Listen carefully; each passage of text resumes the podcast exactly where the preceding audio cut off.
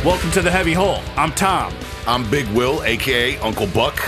Hi, and I'm a permanent guest, Justin. How you doing? Welcome back, Justin. Always a pleasure. Thanks, buddy.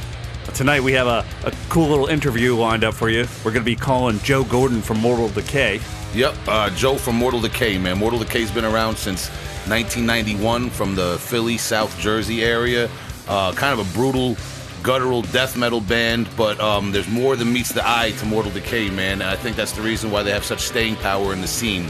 Um, we're going to get into uh, why why they're a little bit different than, than than these other bands out there musically, and um, and and how they achieved that sound uh, when we called Joe. So uh, with, with no further ado, you want to give him a ring? Yeah, let's give him a call. All right, let's do it.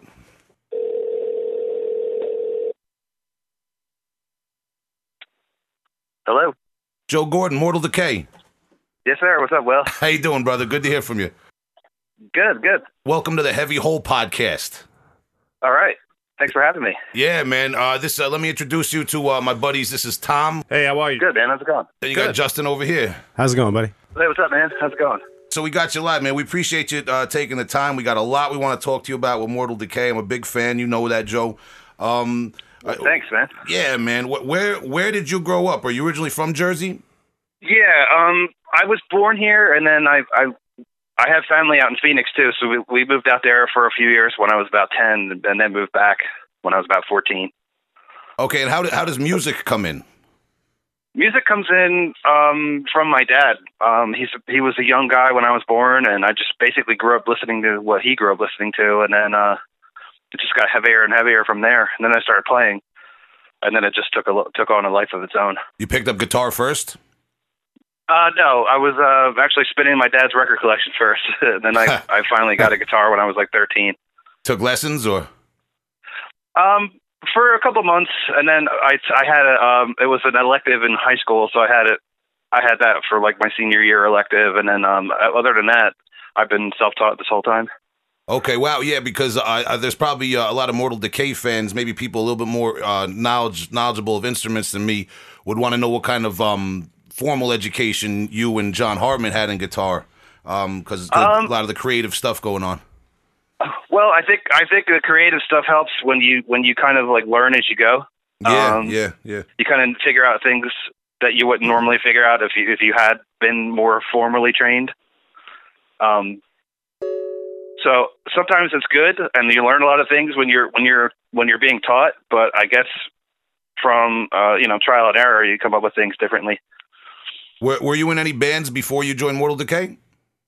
Uh, yeah, I was in a I was in a band called um, Speed Christ with a buddy of mine in high school, and uh, we, we were only around for a few years, and then uh, I got the call to fill in on some shows for Mortal, and then they then they ended up inviting me into the band, so that that band ended. And and that was after Mortal Decay had already released their uh, Dawn of Misery demo and their Grizzly Aftermath demo. Yeah, I came in. Dawn was '92, and Grizzly was '93, and then I started I started jamming with them in June of '94. So it's coming up on 25 years actually. Wow, wow. Well, congratulations for uh, sticking with a band and being with a band that long, man. Oh, thank you, man, for sure. Yeah, yeah, man. it, I- it helps. It helps when you can. It helps when you can, uh, you know, get along with everybody for so long too. You know. Yeah, yeah. Tell tell me about it, man. I've been in that uh, bands myself, and getting along with people and not getting along with people. It's all part of the game. Oh yeah, for sure. So so um, going to that brutalizing creations uh, demo that was recorded at Trademark Music Studio in Browns Mills, New Jersey. Well, it had changed to because he he had the studio, I guess, for the first two, and then um, by the time by the time they went in and did brutalizing, that he had had a setup in his house. So basically, we recorded everything at his house from brutalizing on through forensic, And when you and it was a you know when you say he, you're Uh, talking about Bill Behrens. Bill Bill Barons, yes. Yeah, I, I noticed he actually recorded uh, all the material uh, right up through and including forensic, if I'm not mistaken, right? Yes. hmm Yeah, he had a he had a 16 track studio that he was wor- working at for the for the first two, and then um like I said, he he he had a house he had a house set up for um the other albums that we did, and then on through until he stopped recording bands. Oh, okay. So he kind of retired, I guess, from recording. Yeah, he he actually about a year ago sold off all of his gear and, and moved down to Brazil with his wife. so, Nice. Wow. All right, man. yeah, it's crazy. All right. Good luck to the guy, man. That's great. Thanks for the Right, Mortal right. Decay uh, recordings he gave us, man. Wow. Absolutely. man. So, so when when did you first get exposed to like the underground uh, uh, death metal and grindcore scene? Was it through Mortal Decay, or were you like going to shows and you found Mortal Decay? Well, I, s- I started hearing about stuff because I um I I went to school with a bunch of fr- uh, friends that knew them, and said, "Oh man, you got to you got you got to come check out these guys and you know go to some shows and stuff." And there's a couple of clubs that were around that we that we always used to go to on the weekends, uh, called uh, G Willikers and Bonnie's, and they always had. Like it would be Willikers on Saturday night, and then Bonnie's for an afternoon show on Sunday. You know, it was like ev almost every weekend and uh so I had some friends that like got me into like death and obituary and stuff, and then and then you know people were like, oh, you know, if you like that stuff, you got to check out some of these local bands like uh, uh Vicious Circle, um, Mortal, of course, a couple of Philly bands like Insanity, and uh, you know a couple of others, and and then it just became you know totally embroiled in it and and loved it right when right when I started getting into it. I, I wanted to ask you about what what uh, the the local bands were when you got into it, and were you around to see like the heyday of say uh, Ripping Corpse or uh, Human Remains? Human Remains, yes. I, and actually, we got we got to play with them a bunch of times, um, even when I was in the band before they ended up calling it quits. Um, Ripping Corpse, I hadn't had the opportunity to, because by the time you know, by the time I was listening to them, Eric had already left to join Morbid Angel. So, Oh, Um, okay, yeah. Um, so you know, but you know, listening to that album over the years and subsequent stuff I've I've gotten a hold of, uh, they became a big influence on me too, and an awesome band for sure. They don't get the recognition they deserve. Yeah, I, I agree. I um now with this new climate nowadays of a lot of the older material getting uh re, re, you know un, unearthed by the younger generation through the internet. I'm Yeah. wait, I'm waiting for that Ripping Corpse revival to happen. You know. I'm hoping soon. Um, but I did read somewhere that that uh, like I think I think they had a feature in Decibel magazine one month last year, and uh, talking about how they don't have the rights to their music or anything like that, so they can't really reissue anything. But I mean, as long as people find it and you know pay a decent price for it, I mean, it's there. Yeah. It's there if you find it. Yeah, well, I you know uh, that, that that that's a shame that that happened, but you're right. You know, it's it's there and it's um it's classic music. Uh, now now getting back to, to Mortal Decay, did you join around the same time as uh, if I'm saying his name right, Ron Steinhauer, the the bass player for several albums? Yeah, I I came in and was jamming with them for a couple months before their band their their bass player um uh Brandon Stockel uh left the band. So I was in in June and then Ron came in around like late November, December 94. Okay, and and uh, and and then the the last question I have about brutalizing. Well, not the last question, but uh, the the the cover of brutalizing creations. What's the story behind that? Um, well, that was a friend, one of the friends I told you about, my and that I went to high school with, that was telling me about all these bands to go check out. She was a high school friend of mine, and actually knew everybody in the band too. And uh, Anthony Ifrey wanted to go for something, you know, realistic as far as like you know the look and and like kind of like shock value of it, and and she agreed to do it. So, so that was very cool to to uh, have her involved. Yeah, I, I mean, I have some other questions um, later on regarding theor- like themes and lyrics, and and I, I know Anthony's responsible for uh, a lot of the lyrics throughout the years too. It seems like he likes that realistic kind of true crime serial killer take on uh, the death metal gore thing. You guys, you guys are always kind of like a cut ab- above that in the brutality thing. Well, one there was funny. I don't remember who said it, but somebody called us. I think in a review or something like that. Masterminds of True Crime, and we we like took that and ran with it. We printed it on shirts and stuff. You know, cool, very cool, very cool uh, slogan. Yeah, absolutely, man. It rolls right off the tongue, man. That's great, man. yeah. yeah. So, so do you remember when you first heard Mortal Decay? Was that the first time you heard anyone doing those thick, uh, froggy, croaky vocals like John um, was doing? Yes, um, especially live because I, I had seen them live before I heard any of the uh, any of the stuff. So and then and then like I remember um, the one guy I was telling you from my old band. We we got the demo tape at a show and we went right home and like popped it in and and we when he opened uh, Grizzly Aftermath with that growl. It was, I don't know, it was like 10, 15 seconds long growl, something like that. We were like, holy Yeah. shit, what the hell is that? we hadn't heard nothing like that. I mean, obviously the thrash guys weren't doing that, and it was, you know, and the death metal thing was just really starting. So I mean, there were very few and far between. Yeah, yeah, very um real real original uh vocalist, man. Um and uh Yeah, for sure. And uh, so talking about brutalizing uh bru- brutalizing creation, you guys uh put that out and then what do you do you get out of state at all? Do you I, do you start playing uh, in in New York and New Jersey regionally? What what goes on live after that after that demo? Um, well, we we had gone and played in um, New York City and Long Island. You know, um, basically, uh, Internal Bleeding hooked us up with some shows. Probably at the Um, Roxy. We're we're in the same town the Roxy used to be in if you played there.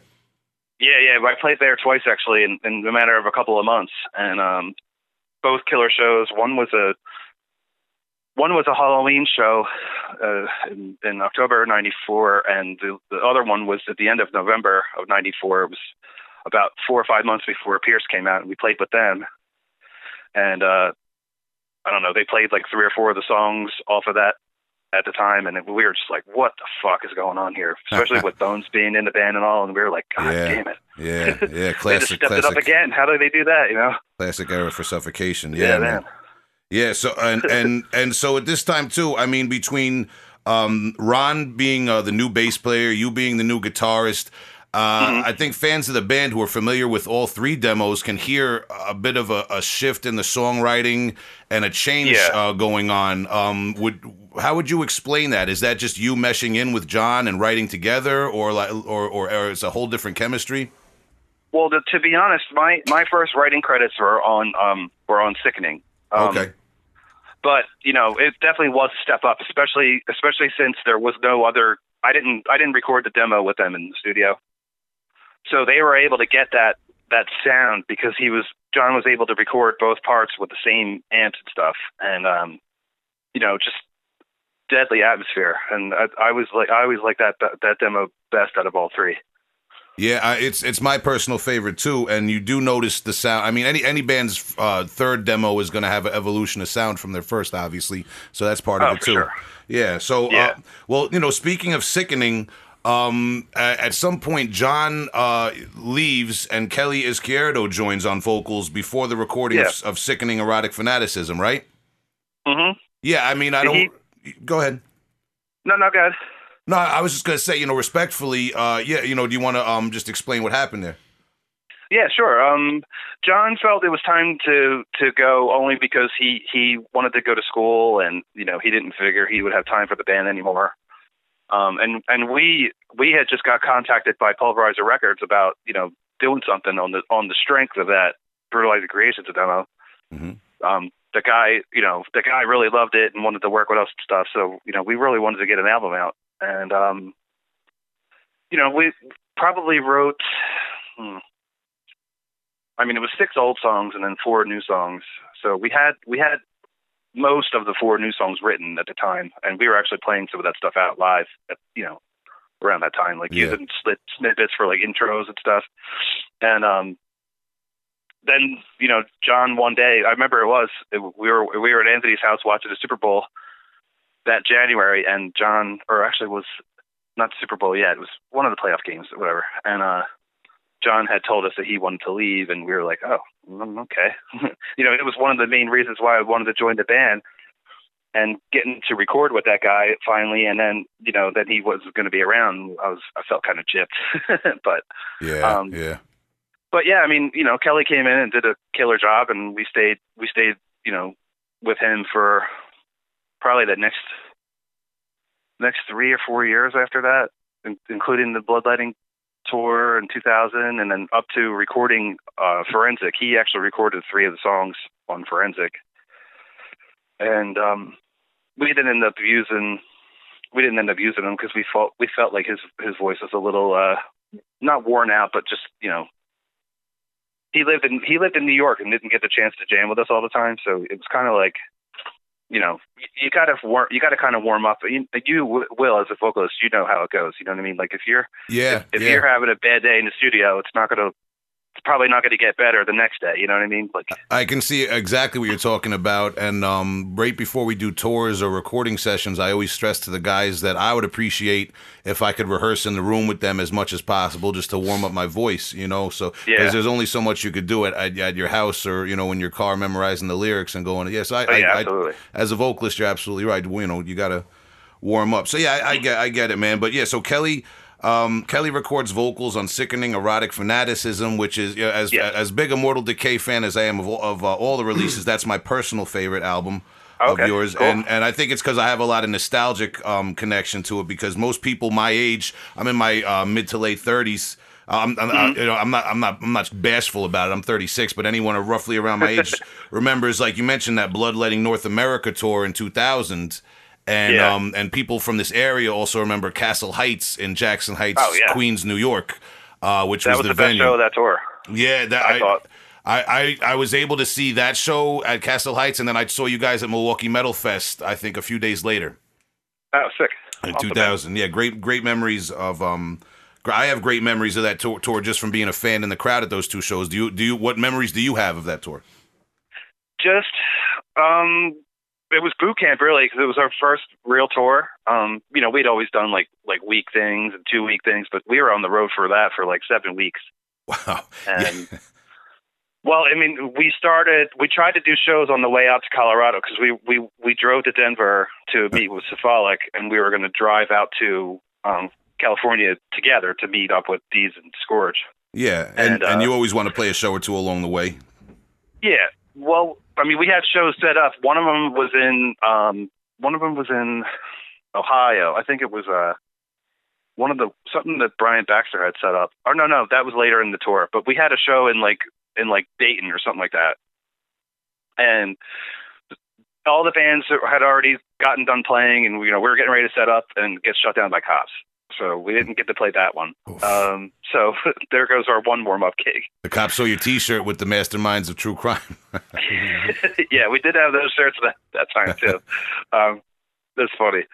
And then we we uh, by the time we got to Colorado, we had a chance to jump on stage to do a show with Cephalic that they were already playing. And the promoter asked us if we wanted to set up a play, and and we were like, eh, we're, you know, tired from driving and shit, so we we kind of declined that as well. So we didn't actually play for the first, I guess, week or so that we were out driving around Yikes. but you know, then we then we finally got to Cali and and uh, were able to uh, we were able to get it together. Wow, and um, and uh, you know, speaking of um, the sickening erotic album, um, I we we did interview uh Kelly um a week or two ago, uh, and and he Mhm. ga- he gave us a quick story about that that album art for sickening erotic. Basically, very similar story to to the the brutalizing demo that it was a friend of the band who w- was willing to pose for uh for like you know um home homemade art for the for the album cover that you guys made. Yeah. Uh, I'm just curious, what was the response from Pulverizer Records to to the artwork when you submitted it? I don't remember anything too negative. You know what I mean? Because Mhm. it was. I mean, if you wanted if you wanted albums in the stores that around that time, you had to like do it yourself. You know what I mean? There was no. He didn't have like distribution or whatever like that. Um, but I don't remember him being too against it. I thought I think he actually kind of loved it because when we first seen him after that, um, when um, I guess it was uh, I don't know one one of the Illinois shows, one of the early uh, Central Illinois Metal Fests back in like '98 or something like that, or '97 because that's when the album came out. He did because we didn't have him yet when we went out there. So yeah, it was '97, and he he was there and was like real happy about like the way it everything sounded, and you know was looking forward to you know getting it out. And he he had already had like Fleshgrind and Dying Fetus on his roster before that album came out too. So you know Yes. was, things were looking good for him for a while, and then you know the Gorgasm. Um, Stab Wound Intercourse was already out and stuff, so he was psyched about you know things moving forward with us, you know, being involved and everything. And then, so yeah, I mean that wasn't that wasn't too big of a deal for him. Although, when it came time for unique uh, unique leader to re-release it, uh, Eric um, stated to me on a few occasions that we had to do something with the cover because no nobody's going to pick it up. You know, as far as like as far as like the distribution deals and stuff that he was that he had going. Yeah, yeah, So- it's not it's not uh it's not the 90s anymore. No. Yeah. so, and we were actually before he passed away. Sadly, um, going. We were talking back and forth about doing some reissue stuff, and that was one of the things we talked about was getting a new press for Sickening, and you know, trying to do something new with the cover. And even if it was drawn, you know, if if we had a drawn version of that, it would be different than having a real photograph because drawings, you know, as you know, cartoony as they could be sometimes are are definitely not as shocking as real photographs. You know. Yeah, and I think that's that's what like one of the kind of the lines they might draw. Um, you know, with if, or if things are too explicit or not. You know, I, I don't know exactly how Right. to break that stuff up. Right. But- I mean, it's there was no blood or anything on the cover either. It was just boobs. You know. It's it's yeah, it's very suggestive. that, and and it's you know it's funny when you say that when you say that back um that pulverizer roster dying fetus mortal Yeah. decay uh, um and uh uh, uh gorgasm. Gorgasm. that's right i mean Yeah. and that and that, they were ahead of the curve too because that's what 97 98 maybe man i mean those are Well, all, all three bands are very relevant today that first that first dying fetus album was in 96 and then the um the uh gorgasm came out shortly after that and then us and Fleshgrind came out in 97 and just kind of like solidified everything for them so and so us really you know So Pulverizer Records um, ha- had a, a, stacked deck. What what Yeah. the, the guy's name was Randy, wasn't it? yeah randy williams he's no longer with us Oh, okay. Oh, so R- R.I.P. So what so what happened? He ended up folding the label. I remember right because that was the only the only He- album you did with him. Yeah that was the only one we did um he died in like 99 i think Mm, and he okay. fol- he folded he folded the label maybe like a year or so beforehand. Actually, uh, actually, uh, um, Rich Lipscomb from Fleshgrind actually picked picked a lot of that up, um, and which is what became United Guttural. You know, kind of like out of the ashes of Pulverizer. Wow, I, I Um, remember that time period, but I never made that connection. That's interesting. hmm Yeah, Wow. yeah. So, so, like, um, Rich basically just took over, and and um, we had already decided to go because Eric was talking to us about, you know, they were starting the label, and you know, the Deeds of Flesh record, Path of the Weakening, was already ready, and Mm. would you guys like to be on board? And we were like, hell yeah, you know. Of course, So- yeah. You did the tour with them. You know, yeah. Yeah, they they really they really were into us and really wanted to work with us, you know, big time, and thought we would be a, a major asset for them. So that was, you know, as good as a as good as a uh, you know, um, as good a reason as any to uh, work with, especially especially with of Flesh and how crazy they were. yeah. And Unique Leader was a, a movement at that point in time. It was really um, absolutely. Yeah, I mean, just bru- brutal death metal was having its day, and death metal was kind of evolving from the early '90s mindset. I think. Absolutely, and just getting heavier and heavier and faster and faster. And now, I mean, you know, it's it's a little bit more technical than it used to be. Like I, I don't I don't know about a lot of the technical stuff nowadays, but you know, I don't care as long as it's brutal and has killer vocals. I'm cool with it. I think nowadays it's it's spreading out in, in a a whole lot of different directions, and you can kind of Mhm. find a, a death metal for you. You know what I mean? There's a lot of different yeah, types yeah, of you death could, metal. yeah, exactly. Pick your genre. you know? Yeah, yeah. There's so much of it, man. You just got to stick to what you like. And so, all right. So, um, so getting back now. So, uh, Kelly has to uh, step out. Um, th- and, and you guys are all ready to record Forensic. And your your buddy, your old buddy John, uh, is able to just kind of come back in the fold and record the vocals on Forensic. he came back in and recorded eight songs because the ninth song was an instrumental. So he recorded eight songs in a weekend, just being coached line by line. Mm, wow. Damn. Uh, and, and and it's when you when you listen to it back, it's a phenomenal vocal performance. It's not just a, a you know a by the book vocal performance either. And um, I mean, everyone's performance on that album was outstanding. For uh, uh, I said before, my favorite album is "Sickening Erotic Fanaticism," but f- that doesn't mean I think "Forensic" is any slouch. That's just my personal Mm-hmm. Oh, opinion. yeah. That's But my personal I favorite. gotcha. Yeah, that's, mo- that's Tom's. most, mo- yeah, mo- most people will tell you "Forensic" is their favorite Mortal Decay album. Um, you know, for, for especially from that time period. What was the response like then uh, when you put it out? Um, the only thing, the only thing I had a problem with was it should have been out way earlier than it was. I mean, we stopped we stopped writing songs for that in '99, and then with doing the tour in 2000, and then hope we were hoping to get into the studio after. You know, because we we you know, like I said, we were ready. We played a couple of those songs live at, on that tour, and you know, we were we were ready to come home and get to work. but then um I guess I guess we were behind a couple of other bands that needed that you know that Eric needed to get out and you know you know uh labels have rosters that they have you know uh, time. Well, I, I guess learning from Steve Green too. Um, as far as being on Comatose, there's always there's always a schedule. You know what I mean? He has he has releases scheduled sometimes you know six months in advance, so it's hard to like kind of squeeze hard to hard to squeeze in. Even though Yeah. it took us a while to do the album anyway, like studio wise. Yeah, the the, Um, the uh, j- just to give listeners an example, the first Artificial Brain album came out almost uh, maybe maybe more like nine or ten months. I can't say exactly after it was recorded. I mean, sometimes Mm-hmm. depending on how many la- how many releases are ahead of you, uh, the label has Right. you know they'll sit on it for a while, um, just because they they have to. They have other people online ahead of you that that uh, have to get their shit out. You know, that's that's part of Abs- the, the game. absolutely. Yeah, and that's you know that, that's probably what I what what was going on with UL at the time as well yeah, um, no, exactly. That's that's how it goes. Yeah. Because we didn't actually end up getting into the studio until April of 2001. So we Mhm. were like, man, this is you know this stuff's already old to us. And know you what were I mean? you were done writing in '99, and you had to wait that long. yeah Wow. yeah we were 97 97 to to like mid 99 we had all all eight songs written. Oh wow. That's crazy. That yeah, I wish schedule's we wrote that fast nowadays. yeah, right. Sometimes you, you wish you had that problem, right? so, what was the um, touring like? Did you did you tour a lot for for support of Forensic? we didn't really get a chance to. Um, we did we did a, we did what we thought was enough for the time, and we had tour offers, and you know, but um, a couple of guys were in school and couldn't leave, and you know, other guys just you know didn't want to. I mean, not that they didn't want to tour; it's just they didn't want to tour with replacements.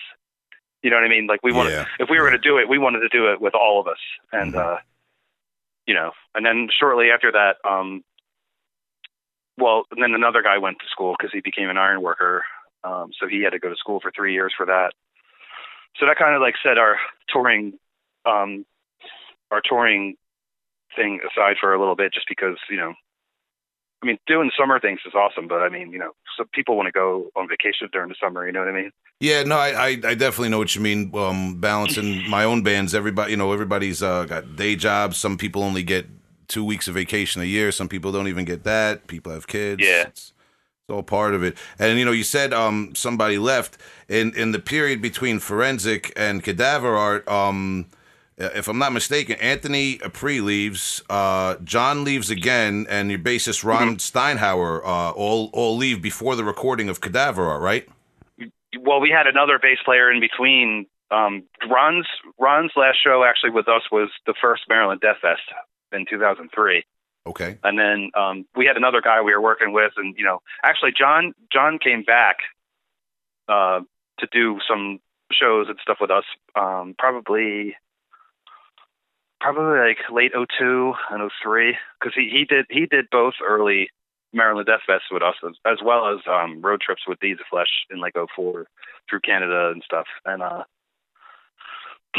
so when it came time to uh, start working on stuff for Cadaver Art, um, the bass player that we had after Ron, he didn't think he could handle it, and so he he left. And then um, John ended up quitting again. Um, so we basically were like, you know, we needed to find a whole new band, and plus it with Anthony leaving on top of it was like, you know, we basically had. Let's see, we had from April '05 till the end of the album was probably probably five months. We had all new guys, and and the album was done. Cadaver Art was done. Yeah. So we and then we had we actually had to write four songs with these new guys in the band. You know, like as we were yeah, going. yeah. It's it sounds tough, and I um shout out to uh, the Demigod Ascendancy YouTube channel because I did watch your interview with them uh, in preparation for, for this interview and research. Oh, okay. And I, I saw you mention in that that you felt um, Un- Unique Leader kind of rushed Cadaver Art to get you on tour in Europe. Well, we we wanted to do it too because we didn't know if we were going to get another opportunity to, and so far we haven't. So it's actually a good thing we had we got the experience to do that. Mm-hmm. Um, but at the time, it was just like, this is crazy. There's no way we're going to be able to do it. And yeah, then, yeah, you know, yeah. b- by the time you're done recording and, and everything else, and then you, know you, you finally have the copies to take with you to sell over there, and it was like, okay, well, I we did it, I guess, you know. yeah, kind of like but a blur, right? it, it- yeah, totally. It, it was totally a blur because um, we were we were recording at a friend's house, and he had some personal stuff going on, and kind of like, you know, wasn't there a whole lot of the time. So we basically engineered that album ourselves, learning how to do it at the at the same time. On uh, I think he had like one of the first Logic programs at the time, and uh, so it was it was a good experience. It just didn't come out the way we wanted it to. You know, we didn't want it. we wanted it to sound as good, if not better, than Forensic, and we just you know ended up you know doing it ourselves. We just knew we couldn't do that, so we we did what we did, and Eric even told us he's like, dude, this album is selling. We don't know why. It sounds like shit. Rest in peace to Eric. So- good, good one, Eric. yeah, yeah, yeah. He he uh he he he came up with some zingers, man. That's that's for he, sure. he calls it like it is. I mean, he called it like Yeah, it like he called it like it was. Uh, yeah. I I know. Uh, Yeah. I I'm not gonna say the band, but I know I know um a, a friend who's on the label uh got their album art rejected very flatly once. It was, it was kind of a funny story, man. But uh, Really, really. Yeah, yeah, yeah. But it's you know in, all in all in you know all in in good uh spirits, man. It's all you know it's all good, man. Yeah. Um. Yeah, yeah. I'm sure. I'm sure. After a while, like, it, I'm sure he became cool with it because you know, I mean, he he um he wanted to work with us again on our last album, but we had already signed with um Comatose, knowing that um knowing that Eric was probably busy and the label, the direction of the label was going in a in a way that we weren't. We weren't really in line with anything that he was putting out. You know what I mean? Like, Yeah, the, I, I can see the direction uh, uniquely you're taking, and, and the direction your well, the, the, the direction your band was staying. I, you know, they, they were getting into a lot more of the the more modern um, death metal with the the, the Yeah. different production and hmm Yeah, and it was just nothing that we were like we were. I mean, not that we weren't into it because a lot of the bands, actually, a lot of the, a lot of the albums I bought last year were unique leader albums. So I mean, it's not like we didn't like it. It's just we didn't feel like we fit in anymore. Yeah, no, I, I hear you, man, and ju- and just um uh, the the end of that story, the, the uh, Eric did end up letting that band use the, the album art, man. So it was just uh, Okay. yeah, man. Right, so, that's so it was a creative creative difference, man. It's all good. I think I might know who you're talking about now. yeah, that, man. so- When when we're off the phone, we'll chat about it, man. so That's cool. so um so so uh uh cadaver art man just want to talk briefly um you recruited drummer justin depinto who uh, Uh-huh. it- it has played drums for Insanity, Pyrexia, Malevolent Creation, and um, to my to my knowledge, he might still be in Waco Jesus. I think them? he still is. Yeah, because um, I think they had something going on recently. Um, yeah, he's still he's still very much with them. Um, Waco Jesus wish he- comes up every episode for some reason in some discussion. Yep. because they're they're one of the sickest, man. You Yeah. know, you gotta you gotta Yeah. give them props for sure. They just, uh, you know, they've never changed their style. They're Nope. not. They don't. They don't bend for anybody, man. Yeah, they they If they, want, if they want a chick eating shit on their cover, they're gonna do that. they, So they kept it what, you real, know. man. They don't care about the distribution at all. Yeah. They're not trying to get that Best Buy distribution, man. Um. So so the drums on that album. I mean, Justin is no slouch. Fans of No Mortal way. fans of Mortal Decay obviously want Anthony Apri on drums. Um. Mm-hmm. Uh. Uh. uh, But Justin DePinto is no slouch. I have a newfound appreciation. I always enjoyed Cadaver Art as a death metal album, and listening to it in research for this interview. Uh, Mm-hmm. in in in light of the whole discography, when you listen to it, it breaks things up a little bit, and the drums almost have a very raw production to them, like like uh, kind of like an old school demo sound that I like. Uh, and the vocals have a very old school, like to, to- not to use that term old school, but they're old school. There's, they're not really guttural. They're very throaty, like the like the late '80s bands were. And that was uh, Kevin McClintock on vocals. Yeah, he he sang on he sang on a few songs, and then we had uh, Anthony actually came in and sang one of those songs. Um. Um, so Anthony is on that album somewhere. yeah, he yeah he he sang uh, the Ravenous Addiction. Love it. Okay, that's great, man. All right. So And then um, there was a there's the singer from Supremia came in and, and, and did two songs as well. yes, again, like there was there was a little bit of vocal problems. Like uh, Kevin had had blown his voice out, and uh, he wasn't able to make a couple of the sessions. And like I, you know, like I said, we had to get shit done, so we had to call all of our buddies in to do whatever we needed to, to do. You know what I mean? yeah. No, I hear you. I hear and, you. uh, I hear you. I I've I've been Justin- there. I- Justin actually sang one of the songs too. Oh, oh, okay, cool, man. See, see, that's what I like too, is because you could hear that there's different vocal tones in the album, Mm-hmm. slightly different drum work, but it almost sounds like uh, either. I don't, did Anthony write the drum parts for any of those songs uh, before he left? Um, well, he we had uh, we had two songs, or maybe we had two songs, and then and then fragments of what was going to become the Cadaver Sculptures two parter okay, with written with Anthony, and actually we had and and actually two songs that ended up being on the blueprint for Blood Spatter later. Um, so um, so there there was his fingerprints on a couple of those songs, especially the Ravenous Addiction, which was the last song we wrote with him. What else? So basically, you know, we we had to teach Justin how to do it part by part. You know, obviously because we didn't have any demos recorded at the time. yeah, yeah. Well, Um, because actually, no, we did. We did. We had, we did. Um, we had. What the fuck's the one called? Oh, I don't even remember the song titles.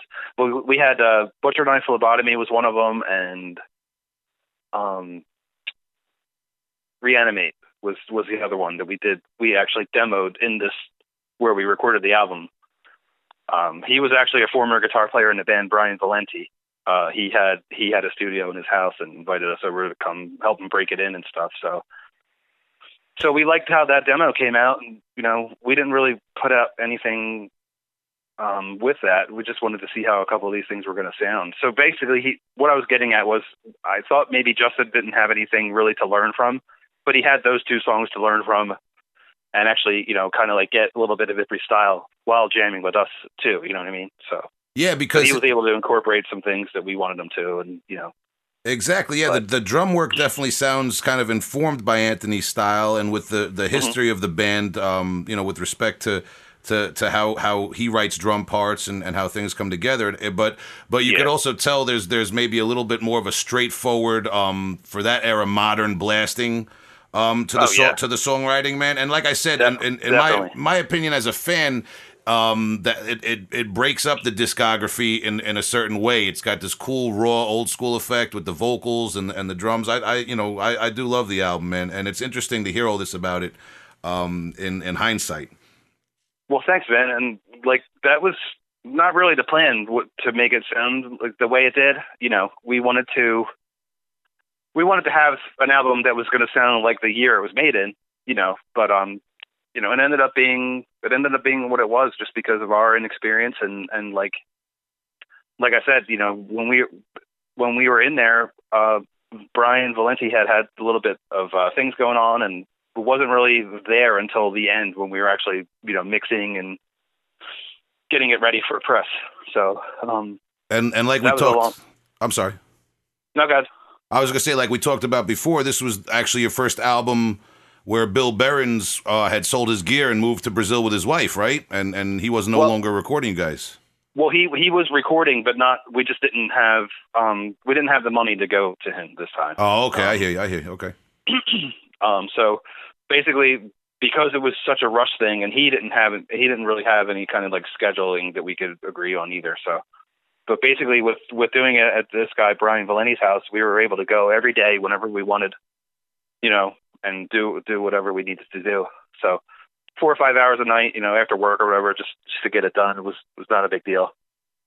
Okay, so so you and um and John Hartman and Kevin McClintock, Ed Drozdowski on bass, And uh, and Justin DePinto all record Cadaver Art with some help uh, on the vocals. Is that the lineup that went to Europe for that European tour? everyone except Kevin because he couldn't get the time off of work. He ended up not being able to do it, and then so we had the uh, uh, Simicek from uh, Godless Truth filled in for us, and he was actually the uh, the tour manager on that tour too. So Holy luckily shit! he was already going to be there, and uh, so we were like, and he was a big Mortal fan at the time, so so he was like, yeah, I'll, I'll fucking do it. Cool. So we ended up doing that whole tour with him on vocals. I'm a big Godless Truth fan. That's and I never uh, realized that that took place. That's amazing, man. Yeah, it's awesome. It was awesome being up on stage with him too. He's such a cool dude. Wow, never met those guys personally or anything. I was a big fan, and I remember on their third album they kind of took a hard turn towards the more American, slammy, brutal style of death metal, right? Yeah, Uh, well, and then that that and they added a little bit of techiness to it too, because they Mhm. had gotten a couple of new guys, like new guitar players and stuff. Yeah, it seems And, like uh, they just modernized their whole their whole vibe. Uh, that third Yeah. album, yeah. Yeah, I mean, you could still tell it was them, but you know, it was a little bit different, and which I liked. I, I thought it was cooler. Yeah, well, you know, it's just like I was talking about before with Cadaver. When you're a fan of a band and you have all these albums, sometimes it's fun to hear a, a different uh, vibe, a different atmosphere on the album. Um, Mhm, so, absolutely. So, so, what was the? Uh, I mean, you you obviously told us what Eric was telling you about the album, but but he but he did Yeah. tell you that it was selling. So, what was the what was the Mortal Decay fans telling you? What was the reception like at shows and stuff? Um, I mean, people bought it. I mean, you know, um, we sold. We actually did pretty well uh, live selling copies. You know, at least 10, 20 a night. So you know, Yeah, the scene it loves you, man. pretty good. The scene's I there, mean, it you know. slowed down obviously over the over that time, but I mean, you know, once we ran out, we never really we never really got any more. hmm Um, but you know, but yeah, I mean, it did it did okay for us. You know, it actually actually got us more on more you know more U.S. festivals, and you know, people were people were wanting us to come you know do their shows and stuff. So we were you know we got we actually did a lot of traveling between between 06 and 08. Yeah, that's what I wanted to ask you. Um, was between there's, uh, if, if I'm not mistaken, is it eight years between Cadaver Art and Blood Spattered Pathological Dysfunctions release dates, roughly? Yes, it was. Uh, it was. Yeah, because it was like September of 05 for Cadaver Art, and then it was November of 13 for what you call it. But all, uh, but again, like the lineup changes and stuff. You know, they changed. They changed how we were. You know, our scheduling was going to be because we brought we brought Anthony back into the band in 2010, and all those songs were written already. You know, we we were ready to go in the studio with Justin, and we were just like, you know, we're, we're kind of not feeling it right now with with you know, we we these songs needed something else Yeah. drum wise, yeah. and, we, and we knew Anthony could give it to us, and that, that's what we did. We brought Anthony back in the band, and it took a little bit to rearrange a few things, and you know, then finally we were ready. Went up to uh, we went up to uh, Cincadas and, and did it finally. Yeah, and I know the band wasn't totally inactive during that um, that roughly eight years between albums because you guys did No. play festivals and things like that. and that was the biggest misconception too, is that we, we were just like not doing anything, and all of a sudden here's an album. You know, Mm-hmm. I, I that's the one thing like with uh we're, with a couple of the reviewers too. Like you know, oh they they they recruited Danny and Monty from Malignancy, not knowing that Monty was in the band since 2008. You know, Yeah, yeah. Is that um what, what bands has Monty been in uh, before he joined you with Mortal Decay? What was he doing before you guys picked him up? he he was in Polterchrist. Okay, and Polterchrist is also Kevin and Ed who played on Cadaver Art, right? Yes. Yeah. Yeah, and you- and- um And you ahead. did a stint in Polterchrist too, right? I did, and uh, I was actually hanging out with the drummer um l- last Saturday. He came to my house. We were we were you know just hanging out, spinning, and and drinking beers and stuff. And he's like, he's like, yeah, we were thinking about doing a 25th anniversary show, and um you know wanted to see what your thoughts were about coming and, and jamming on them. I was like, yeah, I'll, I'll fucking do that. That's cool. Awesome, So I, I might do that with them. cool, man. Um, but you know, we'll see how that goes. Um, but yeah, I mean that that was that was a fun time. I was probably in there for about three three years, three and a half years, something like that. And that was uh, that was just before you guys recorded um, Blood Spattered. Well, yeah, I was I was uh, probably 2012 to 2015 was my stint in uh, Polter. You, you guys, do you guys do any so it- touring with that? we did some shows. We did some travel shows. We played. We played um in New York, and you know, we played up in um in uh like out in Western PA, like out in town and stuff like that. No real touring though. Just uh just like shows here and there. Yeah, regional stuff, man. That's cool. Yeah, yeah, so, totally. so um, so now Anthony uh, rejoins and adds the the touch that you're looking for on the drums, the the old Mortal Decay flavors back. Um, Mm-hmm. Yep. And uh, and and you guys, I guess you guys are getting ready to record, and you and you, you don't have a singer now. You you're, you you recruit Danny Nelson in the studio, or was he like playing shows with you at, at some point? Well, we had we had a singer, and you know, from he was in the band from 08 until we let him go in, in like 2012. Um, he, we didn't like the lyrical direction he was trying to take it, and you know, we were like, dude, this isn't us, really. You know what I mean? So, and, you know, when you're when you're in it, when you're in it and you're known for certain things, you got to do those things. You know what I mean? So Yeah, what what direction was he um generally trying to take things? just just not really. I mean, he wanted to be more abstract. You know, what I mean, he was a younger kid. You know, uh, I think I remember you see, seeing you guys live with him um a few times. yeah, Anthony Schrader. Yeah, He was yeah. in uh, he was in Lethean and um, another band, uh, the Tenth Circle, before he joined us. and uh, yeah, I mean, we got some mileage out of him. He was a good he was a good kid. Um, just you know, it was he stopped coming to practices and stuff, and it was kind of like, all right, well, you know, we, we didn't really like your lyrical direction anyway, so we're gonna just let you go. Yeah, and But, with uh, and with Anthony back, then Anthony would naturally pick up the the a lot of the lyrics again, right? Yeah, he actually wrote he wrote three songs um, for this one, and Danny wrote three songs, and then and then John Hartman and I actually ended up splitting the other ones. He John wrote two, and I wrote one. So basically, that's how it all evened out. Cool, man. And and then once you guys start performing live in support of this, uh, like I, I remember the I think it was the first Louisville Death Fest. I saw you guys perform with Kelly back on vocals. Yeah, he we asked him if if he would want to help us out for um that that club I mentioned a little while ago, the G Willikers Club that we Mhm. used to all go to around you know back in the day. Um, a, a guy was setting up a, a like a kind of like a reunion, like trying to get some of the old bands together and play like it was back then, and and we didn't have a sing. We had just let Anthony go, Schrader. Um, so we didn't really have a singer at the time, and I called Kelly to see if he would want to come help us out. You know, we would just do old old songs and whatever everything he knew. You know what I mean? So, and he agreed. So that was cool. Um, Yeah, and then you guys And then- recorded uh, the the post anatomical, uh, an, if I'm saying this right, post anatomical savagery uh, track Yes. for the split seven inch Mhm. with defeated sanity with Kelly back on vocals, right? Yeah, he he came back and and uh, that was after the album though, because you know he was he was we did that that reunion show with him in tw- in 2012, and then we didn't really we didn't really talk much after that, and I had, I had kind of kept it under wraps about you know um, using Danny for the album, and then somebody had told him that Danny was using the album. He's like, why didn't you just call me? I would have done it. You know what I mean? Like, and to you know, he basically heard it third hand and got kind of got kind of annoyed with you know Mm. with the whole situation. But um, Danny Danny had offered to help, um, knowing knowing that we might you know get rid of Anthony Schrader at one point and. You know, so he he was like, you know, hey man, you guys want to get this album out? You don't have anybody at the time, you know, just just let me know. I'll, I'll gladly do it. And so he did it, and it was even a different vocal style kind of for him. You know what I mean? Like he he Yeah. didn't sound like his normal normal uh Danny Nelson self on our album, you know, which was good. He said he said it was good in a way because he was able to change a few things about how he actually went about singing. You know what I mean? So he does things differently now because he sang on the album. And you know, Yeah, if you notice yeah. if you notice anything after that that they've done, he sounds a little bit different than he always did too. You know what I mean? Like it's still him. You know, you could you can still hear like the the predator growls and all the other stuff he does, but it's a little bit more a little bit more open now. You know what I mean? Like he, Yeah, he uses his yeah. he uses his his throat a little bit more and like can you know, you know, I don't know. I don't know the terminology for singers.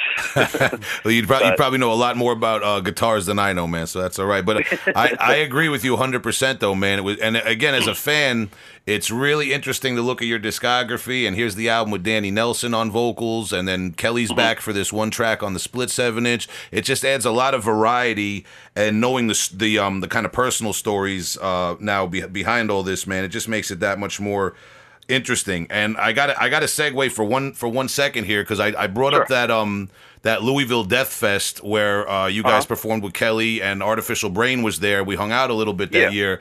I I I, I, I want to say it was maybe 2014, but I remember it was the. It was- it, it was the less infamous year because there was an infamous Louisville Death Fest where there was rip-offs and things, but that wasn't this year that I'm talking about. But I owe it was you. it was 15 I because I turned I turned 40 that weekend, so Oh, okay, man. So you remember, yeah. So well, Yeah. well then I there's two there's two reasons I owe you apologies then for that for that weekend. I didn't wish you a happy 40th birthday. Oh well, it, was- well, it, my birthday was that Sunday, so Okay, all right, but I do I, I need to apologize to you to you Joe Gordon for something right here on the podcast for that for something that happened at that show. I had pulled up uh, with the artificial brain guys, and Mm-hmm. um, I step out front of the venue. to get some air and take the lay of the land like I do when I'm out of town at a venue. And alleged, Right. allegedly, allegedly, the artificial brain guys and myself uh, we were were on some of that gorilla glue or that like cherry OG Kush or something. Allegedly, I don't. Okay, I don't. rec- okay. I can't recall, but that's what people were uh, alleging that day. So I was. So I don't. Maybe that's why I was zoning out. I don't know. It doesn't sound like me. But you guys pulled up. Mortal Decay pulls up across the street, and you guys had like an Escalade or something. We had like a, it was a, one of them, one of them, it was brand new at the time. We rented it. It was a, it was a Chevy Suburban. Okay, all right. And I'm- this, thing- let me tell you, man, this fucking thing was tricked out. It, it was like probably the most comfortable vehicle I've ever driven in on the road. It was pimped, man. Yeah, and and um, yeah, I thought it was like the owner of the venue or something pulling up, man.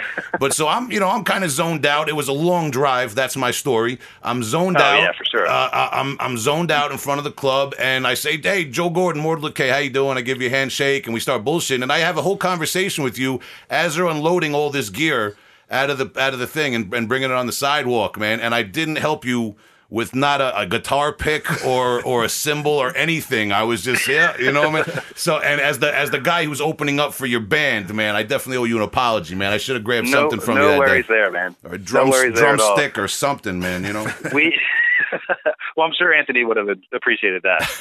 So. Um, but yeah, no, no worries, man. I mean, we were we were just trying to figure out what everybody was doing with all their stuff, and you know, we had to kind of like take it in through a different doorway. I wasn't sure um, when you guys loaded in which which way you went in, but when we checked in that day, we were all the way around the other side of the building, and there was like all those steps and stuff to go up into where Oh yeah, it was um, it was like a were paying to get in and stuff. Yeah. it was like a big complex, and there was like a dance club at the front of it, and a bar and a restaurant. It was I I got a little lost in there myself. We wrote the yeah, album. and me too. I was like, I, I know I came this way before, you Yeah, know, trying the- to get back out to the stage room. The album Labyrinth Constellations about that venue. Actually, it's a labyrinth. Is it really?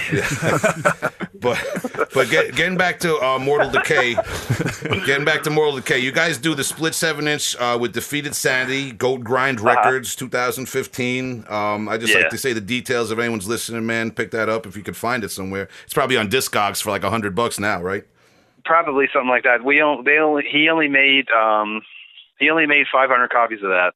Um, we and we only ended up getting 50. But last I heard, he had some because I was trying to get some off of him, and you know, he was like, "Oh no, the shipping will be too much," and I'm like, "Well, I'll, I'll get rid of them over here. You know, don't just sit on them. Yeah. You know." So yeah. I think he's, I think he's sitting on like 50 copies or so. Yeah. So we- if anybody yeah. listens to that, or listens to this, and wants to know if there's any of them around, hit up Antoine at Go Grind Records. He's got some. Splits as hot as Vanguards. All right, so I mean, so we covered. I mean, that's that's that's pretty much every Mortal Decay release so far. What do you guys have planned um, now for the future in terms of recording or releases? Well, it's a little bit difficult now because John Hartman moved up to Buffalo recently. hmm Um, so I mean, we're we're not we're not practicing as a unit right now, and uh, he's he's actually up working on songs on his own. I mean, which he's been doing since since he's had a computer set up at his house, you know, recording set up. And shortly after that, I got mine up and running. So um, we were able to do it the way we can.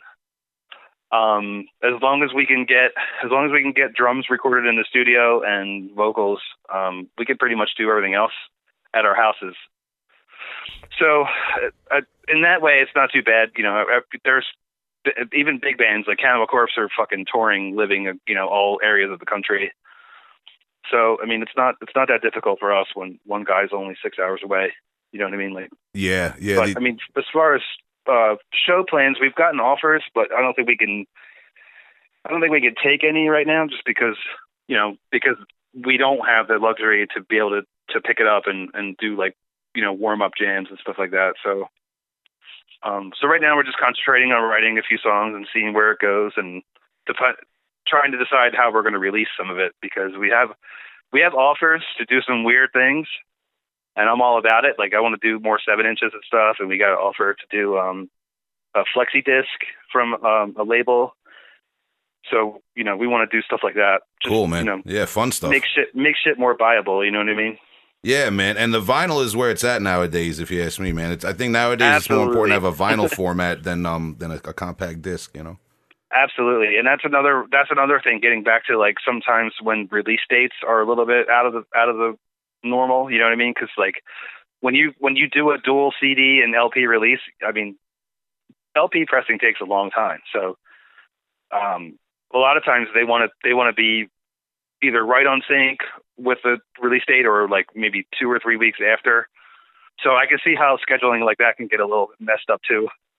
Um, so I mean, so anything anything we're going to be doing coming up now is uh, hopefully going to be released on vinyl as well, Awesome. I look forward to that, man. And um, including some back catalog stuff. oh, that would be great too, man. Get some of those classic albums available on vinyl. Absolutely, and that's I- my that's my dream. Yeah, yeah, no, my, a dream of mine too, as as a fan. And um, I know you said that uh, playing live has been more difficult lately, but I know wa- wasn't it about a year ago you guys managed to play uh, direct support for Deicide at Voltage Lounge in Philly? Um, two, 2017. Um, Jeez, man, time flies. Yeah, because I, rem- I remember wanting to get to that show. Yeah, it was it was actually a good one, man. I mean, Dying Fetus had played there probably two or three weeks beforehand, before that, and uh, they said no, there was nowhere near as many people as as there was for the Deicide show. So we we were lucky to be on that one. That's that's awesome, man. Mhm. Uh, was was Deicide an influence at all? Uh, you know, when you were younger? First two first two albums, and then and then when Once Upon the Cross came out, I was like, wow, this this production's really killer. I wish the other one sounded like this, you know. But um, but yeah, I mean, you know, they they they kind of influenced us. Not well, maybe not all of us, but you know, Well, it's, it's- especially in the drumming. I mean, that, that drumming on those first three albums is pretty crazy. yeah, And uh, uh, yeah, Florida, man, Florida, all those Florida bands.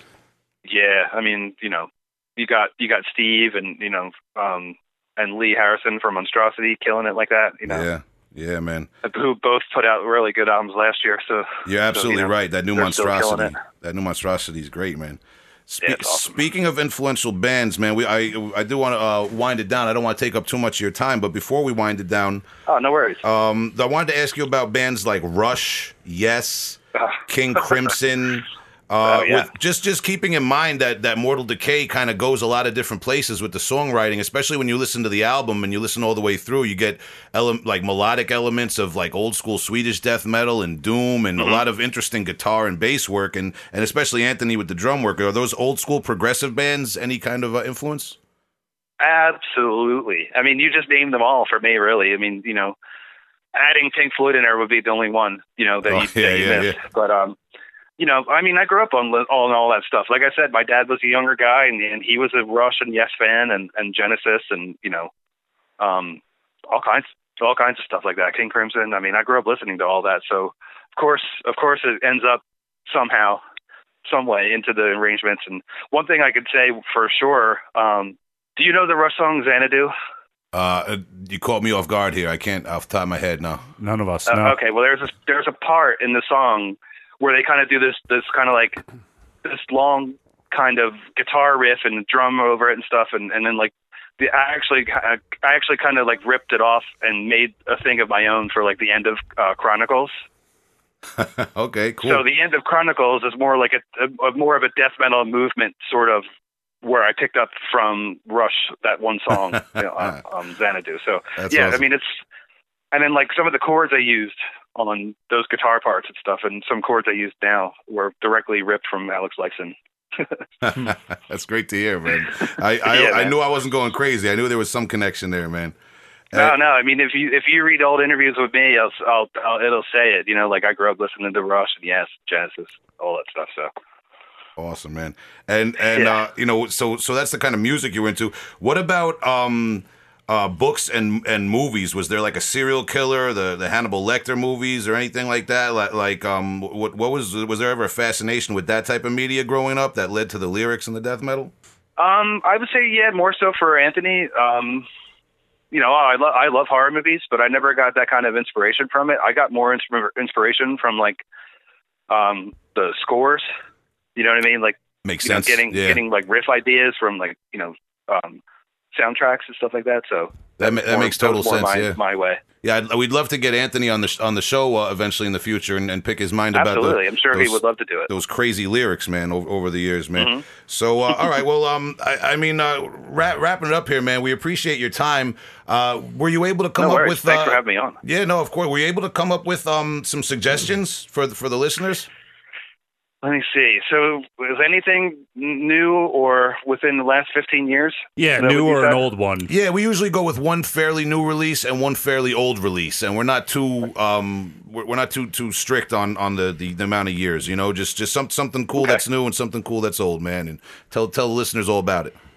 I'll tell you what. Um, my favorite album from last year was was by a band called Blood Truth from Italy. Oh yeah, on Unique And- Leader, right? Yes, their their album Martyrium is fucking brutal as shit. I mean, and you know, it's it's got some techiness to it too, like with withholding with what the label was putting out.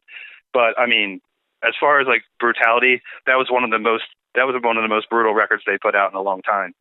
And um, I've heard that some of their some of that band's other stuff's better, but I mean, that album just blows my mind. Um, There's a lot see. of cool stuff coming out of Italy right now. Oh, Italy's crushing it right now. I mean, they have been for a while, ever since you know people started latching on to like Natron and and you know Vomit the Soul and stuff. Natron, man. Yeah, that's that's a great band, man. That Old school sick. band. Yeah, yeah. Oh yeah, Yeah, cool guys too. I've actually been I've actually become friends with a couple of those guys on Facebook, so they're really cool dudes. Uh, let's see, see something older. Yeah, like something something old, maybe maybe something that's underappreciated. Could use a little Hmm. love. You know, I would say anything anything by Beheaded, especially especially everything that they put out on Unique Leader, uh, from Ominous Bloodline onward to the last two. Beheaded. I mean, they're they're definitely worth checking out, and they you know they come from a place you wouldn't even think of as far as like you know death metal bands coming from from Malta, Malta. like yeah. a, like like a like an island of like maybe maybe five hundred thousand people. You know what I mean? Maybe not even that. I would say. Getaway. Yeah, it's uh, where the cruise Yeah, lines yeah. go. Yeah. Uh, Yeah, definitely. is that is that And the to- band? You know, to, to find out there's death metal there is just amazing to me. Them and um, Abysmal Torment, uh, you know, they they fucking both kill it. Uh, yeah, Abysmal Torment, great band. Yeah, Beheaded, I got to look into more because I can't, off the top of my head, I can't recall an album of theirs, man. I must have heard them at some point, but I got to look into them. Good suggestion. Yeah, definitely, definitely check out Ominous Bloodline. That's probably one of my favorites from them. And even beforehand, before they got on Unique Leader, they had an album in 02 called The Recounts of Disembodiment, which is really killer too. Awesome. Awesome. Good to know, man. hmm. Beautiful. Awesome. Well, Joe, thanks for calling in, man. It's great picking your brain a bit, getting your side of things, you know? Yeah, well, I've, I definitely had a good time doing this. And, you know, if you need anything, going to pop on again anytime soon, just let me know. Yeah, absolutely. absolutely. Yeah, Yeah. man. So Joe Gordon, Mortal Decay, man, and we're gonna keep our um, our eyes and ears peeled, man, for uh, Mortal Decay to pop back up with a new recording, maybe some cool seven inch or something collectible, and um, to get back on stage too, man. Uh, yeah, definitely, man. I mean, I've been I've been dying to play some shows. So I know the feeling, brother. we we have the uh, the Gathering of Human Artifacts reissue coming out March 22nd. Cool. Uh, Are you guys Yeah. releasing it yourselves? No, that's on Comatose. It's got a brand Okay. new cover. We're, we're celebrating the 20th anniversary of its release. So, um, so we have them already. We're just waiting for the word to start promoting it. So I figured, So that's the, I, figured, I figured I could say that to you guys too as well. But just to clarify for the listeners, that's the Gathering of Human Artifacts CD coming Demo out, uh, reissue coming out on Comatose Records, and that's the demo compilation. Um, Yes. for, for any of the listeners that were listening to our conversation about your your demos uh, prior to the Sickening Erotic Fanaticism album, those that that's the three demos on, on that Gathering of Human Artifacts CD, man. So that's Yes, sir. that that's that's a uh, uh, that's an artifact of um, uh, death metal history right there. So anything else you want to plug or anything you want to say to the Mortal Decay fans listening, Joe? Um, just thanks for all the years of support and, and keeping up with us. I know I know we haven't uh, had the output that we that we've wanted, but you know, the the things that that we have put out, I mean, people seem to like. So um, you know, we can't be we can't. There's there's no way we could be more thankful than we are. Hell yeah, brother. And as a fan, I'm thankful to you, man. Thank you for your time tonight, Joe. Thank you guys so much. It was great talking to you, and um and uh, hopefully we get to do it again soon. Absolutely. Right. Thanks, Joe. Thank you. All the best, brother. I'll be in touch. Thank you guys. Peace, man. Talk to you later. All right, bye bye. See ya. Yeah, man, a lot going on with Mortal Decay, man. B- big, uh, big long history. A lot of people in, a lot of people out over time, man. And once it's for for me as a fan, I did a lot of research as I told Joe going into this, and I listened to like I listened to every Mortal Decay release from the first demo. Uh, right up through that that last that split seven inch with defeated sanity um they did and everything in between and now knowing the story that Joe just laid out for us, it, it puts such a different spin on everything, man, and it and um it adds uh, just a little bit more depth to it, man. It's it's it's really great knowing a lot about a band, and I can't wait till they return live to see you know what songs they pick and what the lineup is and all that stuff too, man. It's a lot of depth. So Joe was kind enough to uh, tell us some history on Mortal Decay, and uh, what's cool about that is that we also have an interview from Kelly that he mentioned several times uh, from from Mortal Decay as well, and we're gonna play that now for you real quick. Yep. So here's uh, Kelly Izquierdo, um, former singer of Mortal Decay.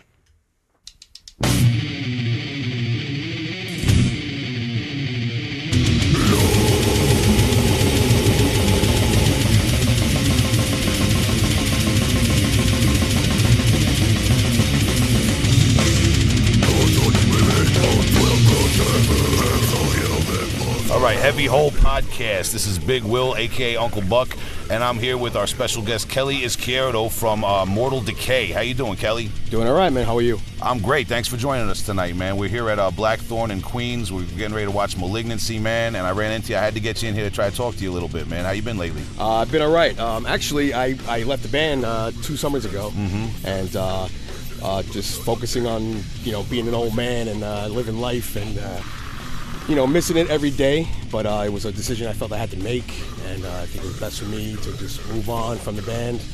Uh, did many stints with the band, and uh, wish them all the best. And uh, you know, doing my thing, they're doing their thing. So hopefully everybody's happy. You know, and that's about it. I'm doing all right though. I'm doing pretty good. You know, going to shows and still supporting the scene. Of course, my brother's in Malignancy always for 20 something years. Yeah. that'll never change. You know how it goes. Yeah, I, I uh, I've uh, I've seen you around uh, the last few years. Um, you know, just uh, supporting the scene, man, and we're glad that you're um, taking care of business with your family and everything you got to do, man. And of course, uh, a lot of people like me remember, um, especially sickening erotic fanaticism and your work with Mortal Decay, man. That was during my formative years in the scene. So I just wanted to pick your brain a little bit. I know you were in a band called Death Rune before Mortal Decay, right? Yes, yes. Um, I was in a band called Death Rune, uh, based out of Westchester, New York. I joined the band in uh, shit uh, '93. Uh, yeah, '93. I was 17, 18 years old, and uh, that's where I got my start. That's where I got my start, and uh, dipped my feet into the death metal scene and playing shows and recording, and just fell in love with it. You know, and, and uh, didn't want to do anything else but do death metal, play shows. It was it was my it became my life. You know, I didn't care about jobs and I didn't care about life and I didn't care about family as long as I was playing death metal. I know the that's all- feeling. That's all that mattered. But uh, yeah, I was a I was a you know a wet behind the ears kid. You know, and uh, it was a lot of fun. A lot of fun. And then and then a few years later, um, you you joined Mortal Decay, right? Yes, yes. Um, I joined Mortal Decay the, uh, the summer of 1996. Um, ironically enough, I had gotten booted out of Death Rune the same month that uh, John Polini, the original vocalist of Mortal Decay, had uh, quit due to uh, some, you know, health issues or whatever. And um, I had always been friends with Mortal Decay. Um, Chris Forbes, yeah, I don't know if guys out there would know that name. We're talking metalcore zine. at Old school, yeah. He was actually the old manager of Immolation, and uh, Chris Forbes had given me a stack of Mortal Decay demos, and at that time they had a demo called Brutalizing Creations. Yeah. And uh, of course, you know, pocketed one for myself. Yeah. And um, Mortal Decay became an instant favorite of mine. I mean, I played that tape; it was ridiculous. I mean, I'm surprised it didn't snap. Uh, so I picked up the band, you know, picked up, you know, the demos, sold them on the road, and kept one for myself. Got in contact with the band, and I became very close friends with Joe Gordon from Decay, and uh, we became like brothers. And like I said, long story short, I got kicked out of Death Rune in the same month that John Polini had quit Decay. Joe had asked me if I wanted to try out. I went down to uh, South Jersey, where they're based out of. Uh, did a tryout, did three songs, and they looked at each other and just took me in right after that. And then the rest was, you know, we just went off from there. And was Sickening Erotic Fanaticism your first release with them? Uh, yes, um, Sickening Erotic. They had already signed a deal with Pulverizer Records. Um, that's a label that's way defunct. Um, yeah. And uh, a guy by the name of Randy Williams. He did a, a magazine called Inner Source, uh, Inner Source Zine, and he started a label called Pulverizer Records. He had signed Mortal Decay actually before I had joined the band, and uh, so what happened was I joined, and instantly we were working. Instantly we had to start working, um, and we recorded the record, and we released that in the summer of 1997. That was my first release with the band. Um, and uh, yeah, and then we it, it, right away went on the road with uh, with that with that release. Yeah, I remember um, a few years later I caught you guys on. If it wasn't the first, it was one of the first Bloodletting North America tours. Yes, right. In, the, the, uh, actually the very first one. Actually. In 2000, mm-hmm. was it with uh, Disgorge Cali, Deeds of Flesh, uh, you guys, and Cephalic Carnage. Yes. Okay. Yes. Yes. Uh, that was actually the first Bloodletting tour. Uh, that was about a six-week tour of the U.S. Uh, yes, Disgorge six Cali, weeks. six weeks. Uh, Disgorge Cali, Deeds of Flesh. Uh, and speaking of Deeds of Flesh, I just want to, you know, rest in peace, Eric Lindmark. Um, of course, R.I.P. A, a, a, brother. I mean, that guy. He lived, breathed shit, and death metal, and uh, that's a big loss. A big loss to the scene, and a big loss of a friend. And uh, you know, rest in peace, Eric Lindmark. Uh, the tour was great. The tour went really well. Um, West Coast, East Coast, down south, and it was uh, my first my first experience at a long tour. You know, I've done. We would do two weeks. You know, we do two weeks here and there. Um, we went on the road in '96 right after Sickening Erotic Fanaticism was released. We did a, a couple weeks with Dead In from Chicago. Uh, but uh, Bloodletting North America One was the first uh, my first experience at a long, extensive tour, and it was a lot, a lot of fun. All, yeah, all, six all weeks is no joke to be out there. It's yeah, after, yeah I mean, I'll be honest. Uh, first week in, I just wanted to go home, Uh-huh. and uh, after that second week hit, I didn't want to go home. I wanted, Yeah, I wanted to yeah. quit my job and just I didn't care if I lost my place. I just wanted to be on the road. It was a lot of fun. Definitely a lot of Fall in love with it, man. Fall in love with it. You it. do, you do, yeah, absolutely do. Now, uh, if memory serves me correct, was Forensic the next release? Yes, Forensic was the next release. Um, while we while we were on the road with uh, with Deeds, uh, be, before we had gone on the road with uh, for Bloodletting North America One, we had signed to Unique Leader Records, Okay. and the deal was we needed to uh, get started on Forensic. Um, we were we, we were always known for sl- you know slacking and taking our time and you know we uh, we obtained the nickname Mortal Delay you know because uh, we were always fucking just behind and Okay. you know just lackadaisical not doing shit on time but anyway Eric was pushing us listen when the tour's over you guys got to get in the studio and record Forensic uh, all the songs for Forensic were were uh, written they were written uh, actually during Bloodletting North America. We we played a lot of songs off of Forensic on that tour. Um, even though most of the people in the crowd, actually all the people in the crowd, were more familiar with the Sickening Erotic Fanaticism songs, they had no idea of the Forensic songs, and they went over very very well, actually better than the Sickening songs. And uh, we were very we were very pumped about releasing that record, but. Uh, we got home and uh, it was time to, you know, there was about a two, three week uh, break after the tour. And instantly, uh, after that three week break, we went to the studio to record Forensic. And uh, long story short, um, I had started having some vocal issues.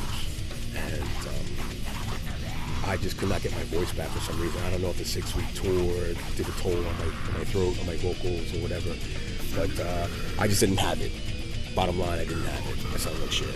And uh, I recorded two songs for Forensic. And um, the band confronted me about it. And of course, you know, egos prevail and, you know, feelings get hurt and on my part. And the band had asked me if it was okay, if I felt alright with just taking a step back. Continue to be the Mortal Decay vocalist, but let John Polini come in, record the record, and I jump back in. Um, as I said, you know, feelings were a little hurt, egos got the best of me, and I didn't like that idea. So uh, even though I had recorded those two songs for, for, for Forensic, I decided to just tell them, well then, I think it's time for me to go.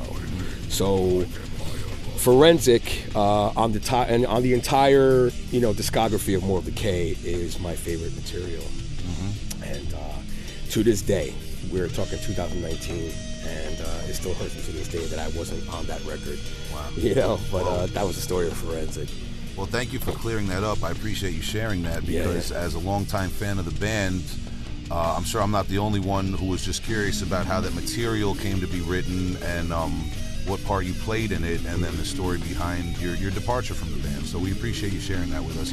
As much as it hurts, it's it's uh, it's uh, it's a it's, a- it's a lot. It's a story that a lot of people don't know. You know, they they thought that uh, they thought that it had nothing to do with forensic, and you know, when I have discussions with fans of the band about forensic, I, I try to make it a point to tell them, hey, those songs were written way before it was actually recorded, and um, I love playing those songs. I mean, Yeah, I remember seeing some songs from Forensic being performed live before the album. Yes, yes, and uh, you know you can play them live, you know, every day. It doesn't matter if you're not on the record; it, you're not a part of it. So that's how I felt. I always felt I was not a part of that release, and unfortunately, you know, feeling a part, feeling that I wasn't part of a release that happened to be my favorite of, of everything that we ever done was uh, was a hard pill to swallow.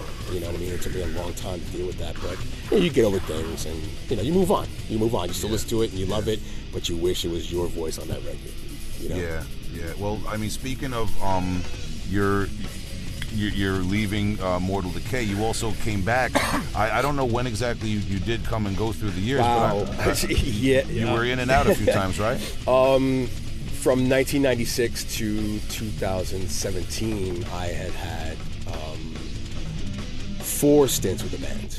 Uh, that's that's a lot of broken up time and a lot of stints that happen with one band. You know, it, it- it shows that you have a bro- you keep a brotherhood with, with, with guys that you've shared so much time with and done so much work with, and but it, it- you know it, it also shows that sometimes you know things don't mix and things don't mesh well, and uh, um, I, it was mainly me. You know, um, I, it was my decision to always leave and move on. And after getting over situations, and getting over the reasons why I would leave the band, you know, and we would get back on talking terms and being friendly with each other.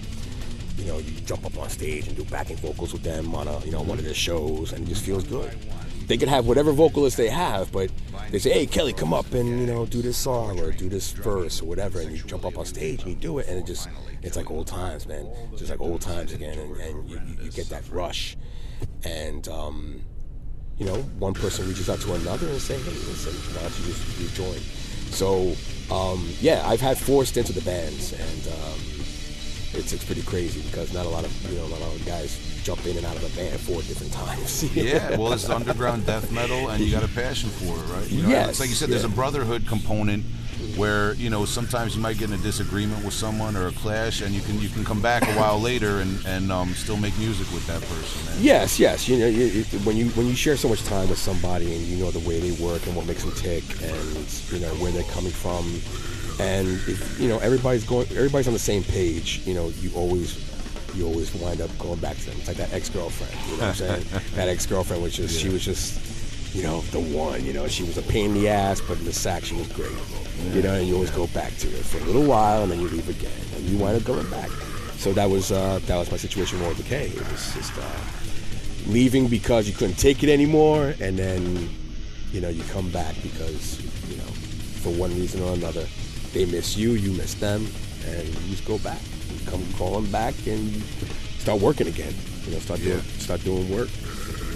Yeah, exactly. Kelly, man, I want to be respectful of your time, so I just want to uh, follow up with one one quick. I got question. nothing but time right now, bro. So it's good. my uh, my personal favorite Mortal Decay album is uh, Sickening Erotic Fanaticism, Thank and, you, and a lot you. of people's uh, favorite. That's like the iconic album. Is I- it, is it only because of the cover? Oh or- man, you, you, you know where I'm going. Hey, yeah, you know where I'm going. Yeah, yeah. I just wanted to ask, uh, in, in from your memory and your perspective, what's the story behind that album cover and the young lady on it? Okay, um, I, I won't give last names, but her first name is Sandy. Um, the original idea was we, we, we had thrown around some ideas for the cover, and we initially were going to have anywhere from like two two to four strippers that were actually going to do it. We were going to do like a little scene, like a little bondage, uh, like um, you know, like an abduction scene, you know. And uh, Anthony Ipri, uh, more of a drummer, uh, he was dating Sandy, and. Uh, she got wind of it. You know, we told her the idea, what we were doing, and you know, in, in, a, in a nice way, in a friendly way, she said, "No, fuck that. You guys aren't doing that." no, no, no, no, no. And, and we thought it was a jealousy thing. And oh boy, jealous girlfriend doesn't want four strippers, and, you know, taking pictures of these girls, whatever like that. So she took it, you know, she she she one upped it, and she was like, "I'll do the cover." What do you mean you'll do the cover? I'll do the cover. Don't get no strippers. Don't get no skanks. And then I'll do it. So um, obviously, you know, we broke it down to you know multiple girls to just her, because um, let me backtrack a little bit. The cover of the uh, Brutalizing Creations demo was um, a, a, a, topless woman, top, topless blonde girl being strangled. And um, the arms that are strangling her are Anthony Ipri's arms. And it was actually a friend of theirs, and they got her to go topless, and they strangled her and made a picture out of it, you know, made a demo cover. So they want, you know, we wanted to go with the same theme. So Sandy had gotten wind of the stripper idea, she didn't like it. She said, "Don't worry, guys, I'll do it." So one day uh, we just um, uh, the, the photo was taken. Anthony had a um, a tool shed in his basement, you know, like a, like a little uh, crawl, not a crawl space, but uh, you go into his finished basement, you walk into this door, and it was just like a dingy, dark, scary, tool, rust, dust infested room where it would be the ideal place to, uh, you know, keep a girl captive for a few weeks. and um, yeah, so uh, Sandy, you know, being the sport that she was, she stripped down, you know, head to toe, and uh, we took. This was back when you had to like develop film, so it was pretty, interesting way to film develop. This is back before digital cameras, and you had to go to Fotomat. and- You guys took it to, to Walgreens or yeah, Rite yeah, yeah, yeah, whatever yeah. they had back then. Exactly, exactly. Like, don't look at these pictures. Just- develop them, please. Lucky the FBI didn't knock on your door. Yeah, right, exactly. Um, so uh, we had a we had an issue with, releasing that record. And releasing the, the record was uh, there was a couple of months delay releasing that record because of the cover. Yeah. But um, as the question, you know, to answer your question, uh, Sandy was a sport. And uh, it was Anthony's girlfriend at the time, and um, yeah, we taped up her mouth, we chained her up to a pipe, and we took about two rolls of film, and it was pretty fun. It was a lot of fun uh, deciding which picture to, to, to uh, Wow. put on the cover. You know, just two rolls of, of naked Sandy and looking at her, and this one looks good. This one looks good. Yeah, and we decided on the uh, the one photo, and uh, that was it. And uh, we took her. Actually, uh, we took her to a couple of shows of ours, and she'd do our merch or whatever. And uh, it almost. It was like a little mini riot, you know. Guys would line up to get her autograph. You know, she signed the record cover, and Wow, okay. and uh, she she she she ate it up. She was, she was a very good sport. Really cool, really really cool girl. Wow, Yeah, that, yeah. that's that's really uh, that's a great story.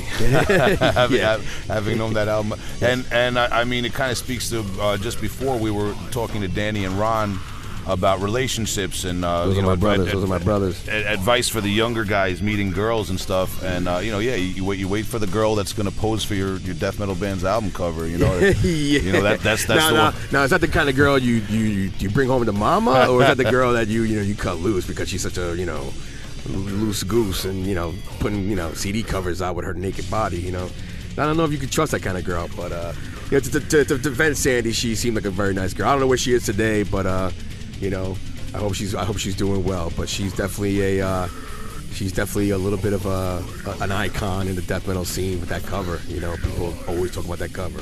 Sometimes more than the songs.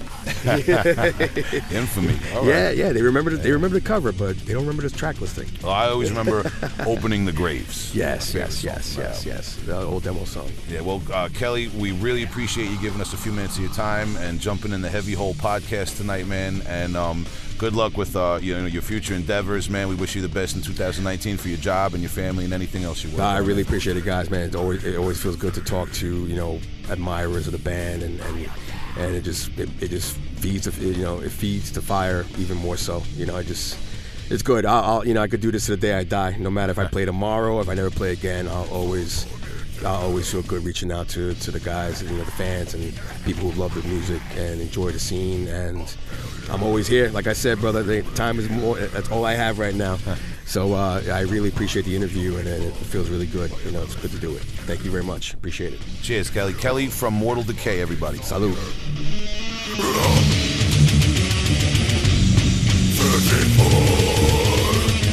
Beyond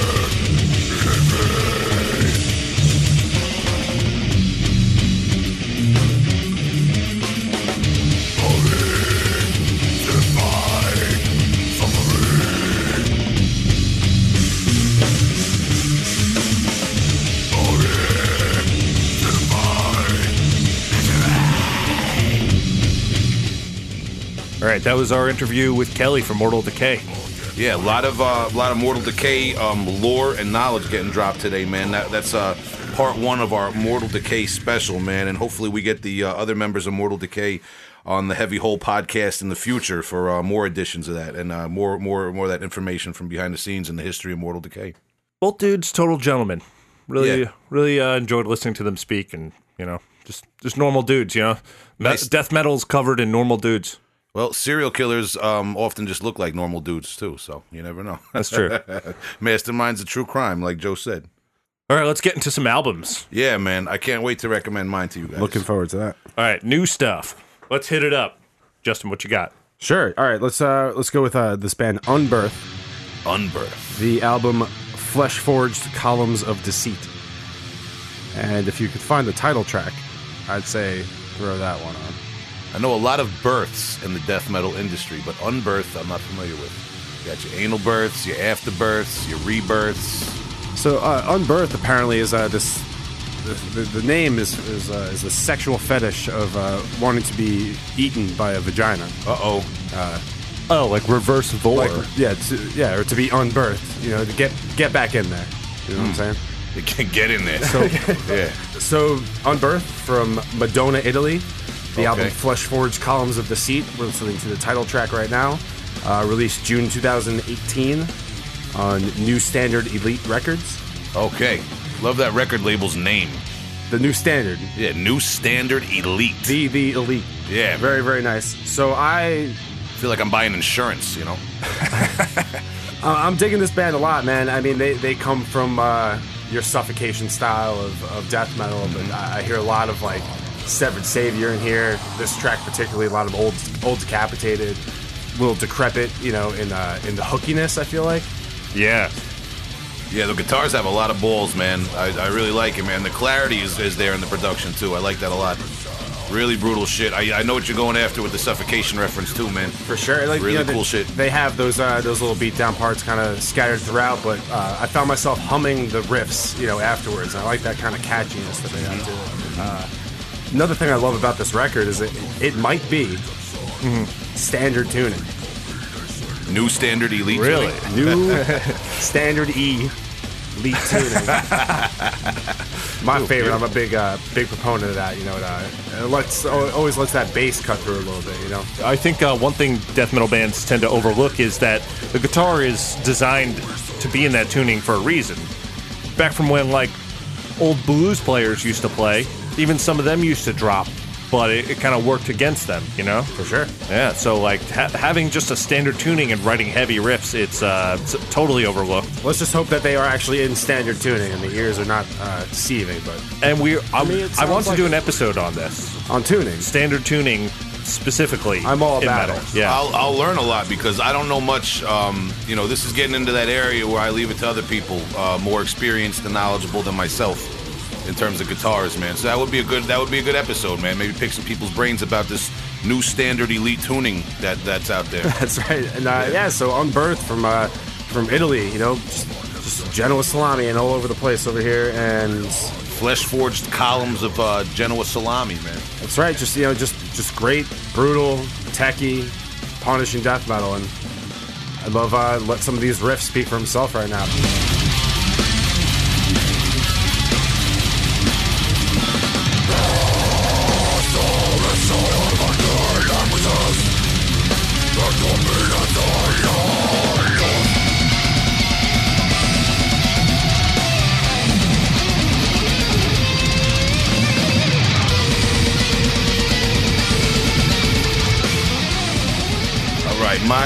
Relatively new pick is Sulphurous from Denmark with their album Dolorous Death Knell. Uh, out in 2018 on Dark Descent Records. Dark Descent put out uh, a lot of really good, kind of atmospheric, dark death metal, inspired maybe by bands like Immolation and Incantation. A lot of people very familiar with Dark Descent in the scene right now. They're putting out great stuff. And this Sulphurous um, from Denmark, man, I really love them because they I guess you could say they're, they're kind of like are associated with some of those bands with that atmosphere and those type of riffs, but they have a clarity to the music and, and riffs and a production, man, and it and it gives it this rich atmosphere because you can understand all the all the notes and everything that's going on. they they do use dissonance, but they don't get drowned and lost in dissonance as, as has become uh, a technique uh, in, in a lot of bands, you know, in the modern era, man. So I really like that. It's the clear production of raw elements, and um, it's it's like hand washed rocks. You know what I mean? It's it's just clear and it's it's you know what I mean. It's raw, it's primal, but it's it's so clear and, and, and nice. You know, hand washed rocks, man. hand washed rocks. They That's- fit in a tumbler, and now you're shining them up. I Yeah, listen think uh, I think we got a, a heavy hole shirt on the way that says "Hand right. wash Hand rocks." washed rocks. Right. Yeah, They're man. clean, but they hurt when you get hit with them. Yes, Yeah, man. The- I mean, these guys, they got that driving, old school kind of death metal rhythm going on. The drummer's not flashy, but he is impressive, and he's got everything in the pocket when he wants it, man. You know, Very important. Yeah, and and uh, they finesse that old school, dark, slow, Finnish sounding doom uh, slowdown. You know, they, they they they bring it back every once in a while to a real old school doomy lurch, and then they come back with the death metal, and, and it, it's it's great shit, man. Really good album. And uh, if you're not familiar with Dark Descent Records, you should probably just get on that because they got a lot of shit to peruse. Sulphurous, and it's not Dolores like an old lady named Dolores. I was gonna say, that, yeah. No, no, no. What does Dolores mean? Yeah, D O How's her L matzo ball soup? O R O U S. Uh, uh, Dolorous death knell. So I guess that's a word to describe this death knell. This this death knell itself has become or was always Dolores. I don't know what that means though. Dolores. Yeah, dolorous. Five Dolores death knell. Yeah, fine. Let, us Google that real quick, man, because I feel like I should have looked this up before. I was taking all these notes on Mortal Decay, and I forgot to learn a new word today. Let's learn a new word. We're gonna learn one together here on the Heavy Hole. Dolores. She lives in Bayside on the fourth floor of Yeah. the terrace. Yes. Yeah, Dolores. she works at Stop and Shop in Bayshore. No, Dolores. uh, Dolores. Feeling or expressing great sorrow or distress, as a death knell should. Sad death knell. Yeah, it's All a right. sad, sad death knell. Based on that description, I would. I'm kind of surprised this word isn't popping up in death metal more often. It's no small feat to use a word in death metal that has not been used before. So No. you're right. There's a certain thing that happens in death metal where a lot of the same words just kind of keep coming up. And, you know, Same, yeah, same band names. Mm-hmm, mm-hmm. Yeah. Usually, the more syllables, the better. Yes. Yes, we're being modest with three. Dolores. it works though. It still works. yeah, Dolores. very good. I like the design of this uh, this this album cover. This la- uh, this logo. Everything's Yeah. kind of working. Everything's just dark and atmospheric. They got the little King Diamond thing at the bottom of the logo. Yeah. They're doing it, man. Sulphurous from Denmark on Dark Descent Records. Peep 'em. Thank you. Mass death mass.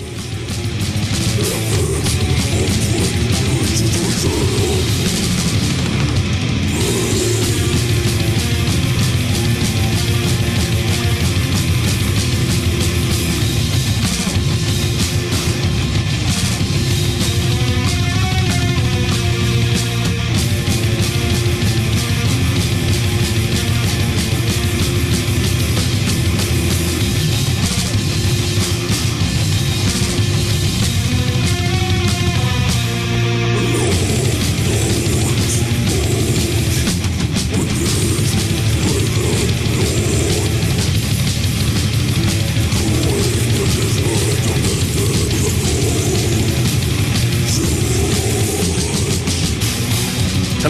my new album, I brought in a band called Defacement. Defacement. That album cover almost looks a lot like that Sulphurous album cover. Very similar, and I'm, I'm going to chalk them up to, uh, let's say, it would be a good tour package.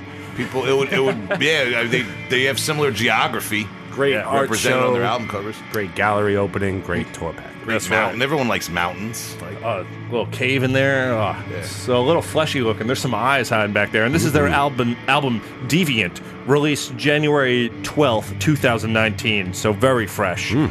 And this is an unsigned band from Utrecht, Netherlands. Fantastic. Mm. Okay. some nice atmospheric death metal, I gotta say. And this band is made up from another black metal project called Death Crush, which, uh, you know, not the most original name there. I checked that out. It's kind of standard black metal. I, I got nothing bad to say about it, but this project, they shifted gears and they, they took a death metal route, and it's real beautiful. And it starts with this excellent washing, wavering guitar intro we're hearing that now. I'm going to mm-hmm. skip to the next song so we can get a better taste.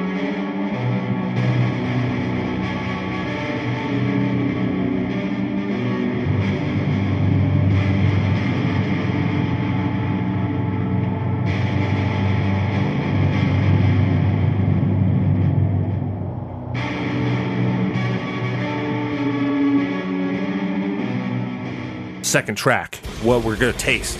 It's kind of like uh, it's called deformed, and it just it kicks in like a, a depressive black hole. Yeah, It, it's, it really does that like kind of you know I'm I'm using a reference and I I got to stop doing this, but like it kind of reminds me of the Portal stuff, but easier to follow. yeah, you know what I was talking before about bands that kind of wash out in the dissonance to the point where you can. It's it's almost difficult to hear all, all the parts of the riff and stuff. That's something Portal almost uses as uh, as as technique, you know. So I'm not faulting it, but um, I, I do like when you can hear all the all the notes in the riff, you know. Yeah, and uh, at times you really can. They pick and choose when that washiness comes in. Yeah. It's punishing and mesmerizing at the same time. This album really pulls that off. I, I definitely hear a lot of black metal here, um, but maybe not with the traditional black metal production. Maybe more of a, a guitar-driven death metal production. Yeah, exactly. I mean, the drums are in your face, but they're also not that big in a way. Yeah. Like they have Yeah. that punch, and it's real nice. The snare is tuned wonderfully. It's like a Ford GT. It is just flying. It- there's something about that tone, that secondary tone, that's not just the the cutty, cr- cra- uh, class B sounding part. Sounds natural. Yes, You know? exactly. It's it's just a beautiful like drum engineering feat. This album. And the guitars and bass and vocals, they kind of those kind of uh, blend together, depending on what they're trying to do. At certain points of the album, where it'll it'll be very distinctly what's happening, and they'll avoid the washiness, like I said. But then it kind of they bring it back home, and then you can hear parts of the album really clearly. And I I, I- I really dig this. I think this is pretty cool, man. yeah, I, I like uh, I, the guitars. Just sound so kind of cutting and jagged and, and visceral. You know, it's got a lot of aggression and atmosphere to it. Cool stuff. Yeah. Check this shit out. Defacement, the album Deviant. Gusting, dirty winds right now. It's, uh, it's fantastic.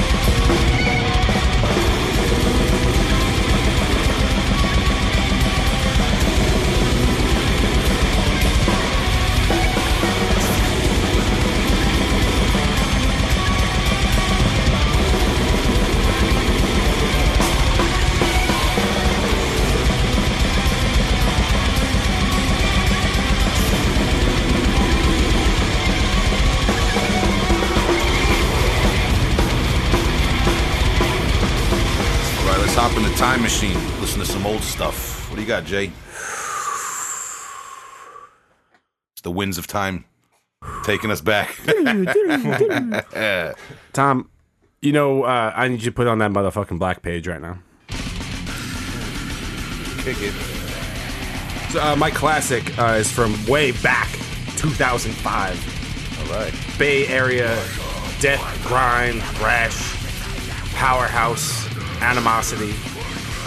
Their record, Empires, Black Market Activities Which is the subsidiary of um, of Metal Blade. Metal Blade, started by Guy Kozowyk from uh, the, the Red Chord. So, uh, what really turns me on is uh, that and Yeah. just your the, the the effortless blend of death metal and hardcore. they do it so well, man.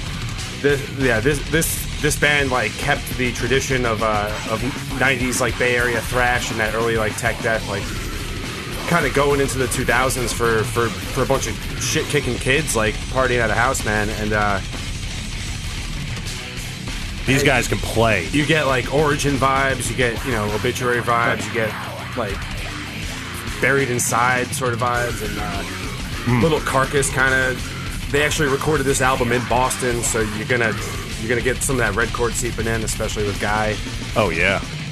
This is awesome, man. And uh, for the listeners, we're watching the Animosity, uh, their song "The Black Page" official video.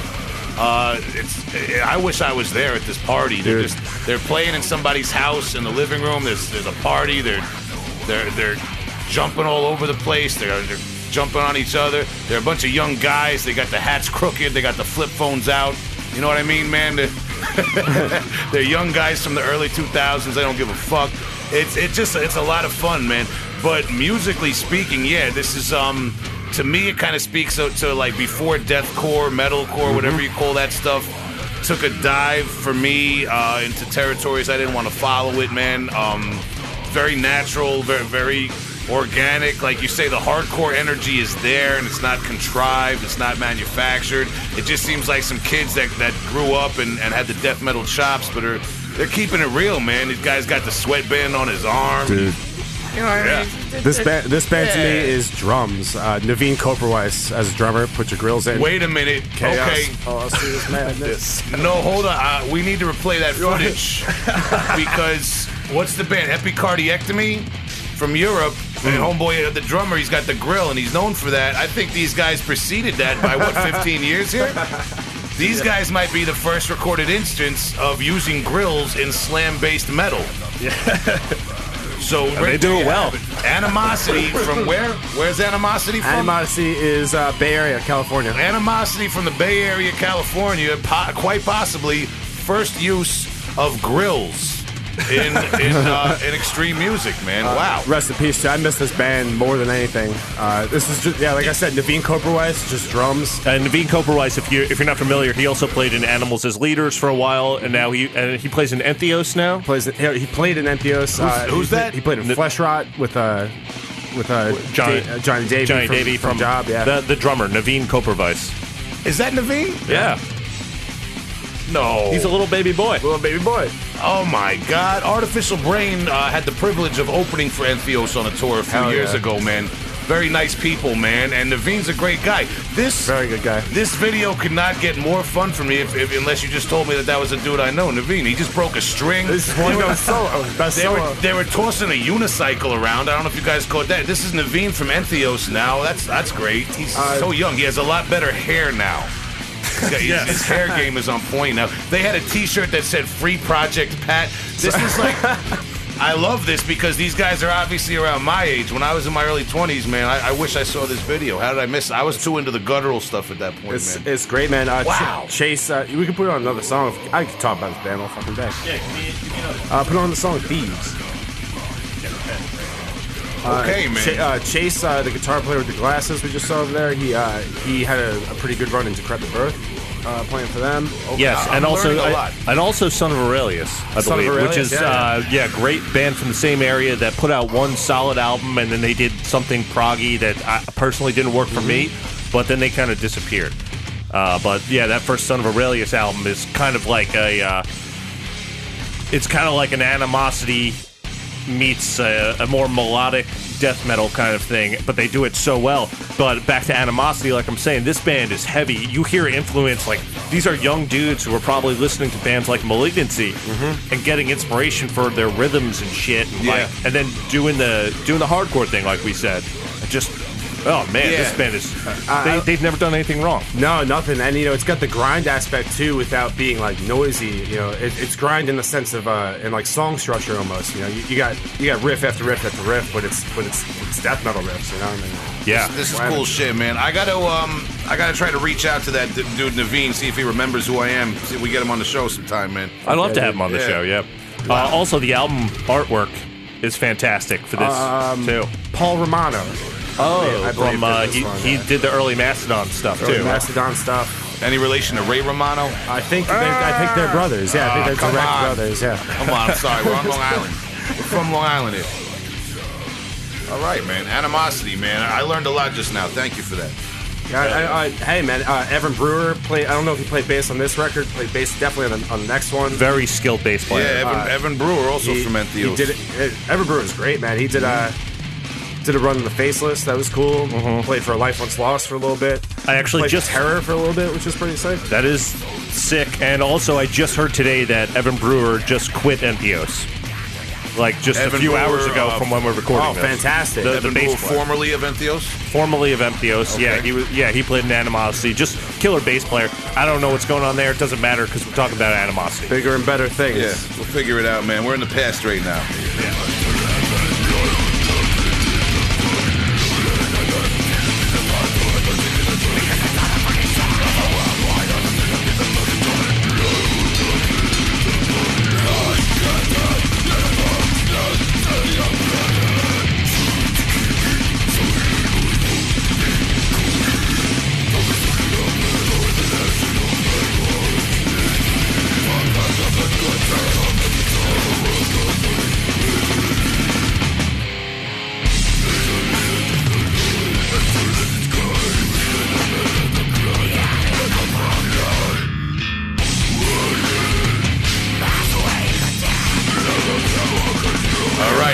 Took it as far back as it can go. Yes, this is actually technically before death metal. We got we got Possessed first demo, which is called death metal. Before death metal was considered a thing. A lot of people call this the beginning. Yep. Uh, well, they did end up recording a couple of these songs from this demo on their album Seven Churches, which I think we are talking about the last episode, Will, how this and Scream Bloody Gore are considered to be the two first death metal albums. I'm not going to pick sides, it doesn't matter because it's all here. People go back and forth. They say Possessed had it uh, chronologically, and then people say Death had it stylistically. I'm not, like you said, it's not the job of the heavy hole to pick sides, just to uh, try try to educate and, and uh, discuss, man. So yeah, this is this is really cool shit, man. I went through a phase uh, last year. I had broken my foot and I was off of work for several weeks, and I was like rediscovering all of my old school shit. And I went back to possess seven churches. I went back to spiritual healing. I went back to leprosy, and I went back to like a lot of old Sepultura and just a, a lot of the roots of this shit, man. And you know, you, you forget sometimes um, the, the production values and the you know the, the limitations people had just because producers and recording studios weren't familiar with this style of music. Oh, yeah. You know, Yeah. And this being their first release, um, the lineup at the time is very different from the Possessed we have now. Um, and it doesn't have Larry LaLonde, who's on who's on Seven Churches, who later went on to Primus fame. But uh, the, the lineup was Jeff Becerra, who's still their vocalist, but he was playing bass and vocals. And then Mike Torrao on guitar, who was in, in the band till I believe 2012, and he's also known from Iconoclast and Blitz, Blitzkrieg and two other guys I really don't know too well. We got Brian Montana and Mike Sus. Good stuff. They're doing favors. Um, the album came out a year before Seven Churches did. Uh, Jeff Becerra's vocal performance isn't exactly lined up yet with what he's known for, I guess. What you could say, uh, you know, Beyond the Gates and the Seven Churches thing, but he's got so much energy, man. It's upping what Metallica was doing in a way. Not not to say that they're any better than Metallica, or you know, that's not the argument, but just the intensity, just that raw shit. And considering this came out when it did, the production's okay, and it's kind of advanced in a lot of ways. What year is this? This is 84. Mm-hmm. They did a really good job for just a few kids throwing this shit together. yeah, They're, uh, absolutely. I, I've I've heard way sketchier demos that were recorded years after this when technology was better. Yeah. And like, keep in mind, we're listening to a bunch of teenagers right now, Yeah. and they're contributing so much to the to the death metal we know it today. I mean, it has that it has that show no mercy like uh, like air to it, you know, which I guess came out a year before this. Uh, Slayer building off of that, Yeah. Um, and even taking Slayer a little more extreme, you know, which is It's it's Yeah. really interesting to listen to stuff from this era when metal was like metamorphosizing from thrash into death metal and, and black metal, you know, and trying to figure out was it the vocals got a little more barky, the tempos got amped up, but what was it? You know what I mean? You, you just you, you listen you listen to the gr- nowadays you listen to a band like Devourment or Mortal Decay, and you know you can compare that to Slayer, and you see the clearly defined uh, difference. yeah. know, the- with- right here is, uh, yeah, exactly. It's a hard uh, discernation to come up with. You know, like where where where's the line here? And truth of the matter is, it's not a line. It's just progress. it's where the road started forking, though. You know, it's about where they went from this, you know, and then this this is the this is the first step on the road to anal birth. Yeah. Everybody just trying just the one-upsmanship of brutality in, in every aspect, you know, from the artwork uh, down to the song titles and the, the vocal, pa- everything, you know. And then Yeah. eventually you just get noise. yeah. 30 years later. It's getting there. Farts and noises, man. Yeah, man. But yeah, this is great stuff. Um, this kind of appeals to the older thrash crowd because of the tie-in, and also like a punk audience in a way. You know, this sounds Mm-hmm. Yeah. like heavier punk now in a lot of ways. And Yeah, I, am Mm-hmm. fine with that. You know. I, I didn't get into stuff like this when I was younger. When I was a teenager in the 90s, it was uh, all about the early 90s death metal. It was full on death metal. And the stuff that had more of a thrash influence to it, I didn't get into like Sepultura and Slayer and all that's a little bit layer, man. You, you, you know, you really appreciate it though, like I said, when you have that historical knowledge of, of the uh, how much pioneers these guys were just in terms of recording and, and, uh, taking metal and taking rock music somewhere that it had never been before, you know, in the in the late 70s and early 80s. Absolutely. But yeah, possessed. absolute legends. They're still legends. They're doing their thing. Jeff Becerra, uh, he's still doing some great vocal work. Um, if you guys aren't aware, he was involved in an incident. I don't know the exact details, but he was shot at, and uh, he's now paralyzed. And he, yeah, he can't play bass anymore while he's doing his uh, his vocal thing. He's uh, you know paraplegic, but he goes up there on stage and just rocks like anyone else, man. Like it's uh, it's it's awesome. This guy, uh, I watched a few interviews with him, and he's just uh, like he's just metal and genuine down to the core. He just wants people to have a good time and thrash out, you know. Well, good for him, man. That's awesome, man. It's great that he's still still alive and doing it, man. Absolutely.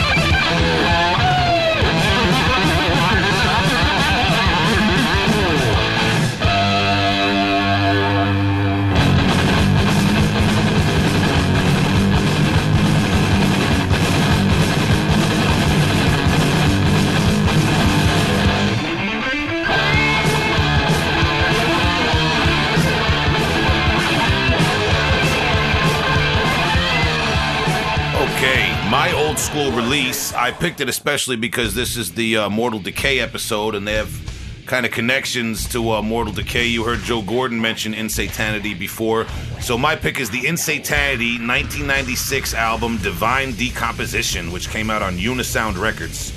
Uh, this is a band that's had a lot of lineup changes over the years. They're still around to this day. They've been around for a very long time, since the early 90s, but this album is from what I like to call, uh, my, my personal opinion as a fan, the golden era of the band, um, when they had the Reverend Mark Rokar on vocals. Very interesting, unique man. Nowadays, um, he's kind of a very interesting, um, like public speaker, media personality. He's got a lot of very interesting, uh, unique I guess kind of spiritual philosophies. You might want to look him up, man. He's he's a, he's a strange cat. But uh, the Reverend Mark Rokar, um, he was part of the Church of Satan uh, and very into Satanism at the time that Insanity was around uh, with him in it. And he was actually. These guys got flack because when this album came out, they promoted it with uh, the corpse paint on their face, like all the Norwegian bands were doing at the time. But these guys were stylistically a lot more death metal. They had a little bit of black metal in their sound, but there was, it was really a lot more American brutal death metal. And Mark Rokar's vocals are some of the most guttural, brutal vocals you're going to hear for this time period. Uh, he was well ahead of his time, and especially for the kind of more blasphemous black metal uh, atmosphere that, that they were that they had about the band. For him to have these guttural vocals was a little out of place, but it sounds great. Um, production's kind of raw, but again, this is just that good old 90s brutal death metal. People, uh, they did a split CD with Immortal Suffering from New York in the late 90s after the release of this, and I thought that was a good pairing because they just have that New, even though they're from uh, Pennsylvania, New Jersey, they have that New York East Coast kind of, you know, down down tempos, uh, uh, uh, breakdowns, and then the more suffocation style pickup parts. Uh, I really am a big fan of this band, particularly this era, because as you go through the eras, they have different sounds well, with the different lineups. And um, the the guy who played bass on this particular record, I, I hope I'm, I hope I'm saying his name, uh, Chris Lytle. I hope I'm saying his name right, or Chris Little. Uh, he's also in a band called Polterchrist with Nick and uh, Ed, who played on Mortal Decay's Cadaver Art album. And Joe Gordon of, of Mortal Decay was uh, also in uh, Polterchrist for a period of time, as he was talking about. So there Was it a- Monty also in that? Yeah, you're right. Yeah, Yeah, yeah, yeah, Mon- yeah. I, yeah, I missed Monty. You're right. So yeah, he did. He did his uh, thing with Mortal Decay, and then now he's in Malignancy. Just fantastic bass player. Yeah, absolutely, man. I'd love to have him on the show uh, at some point.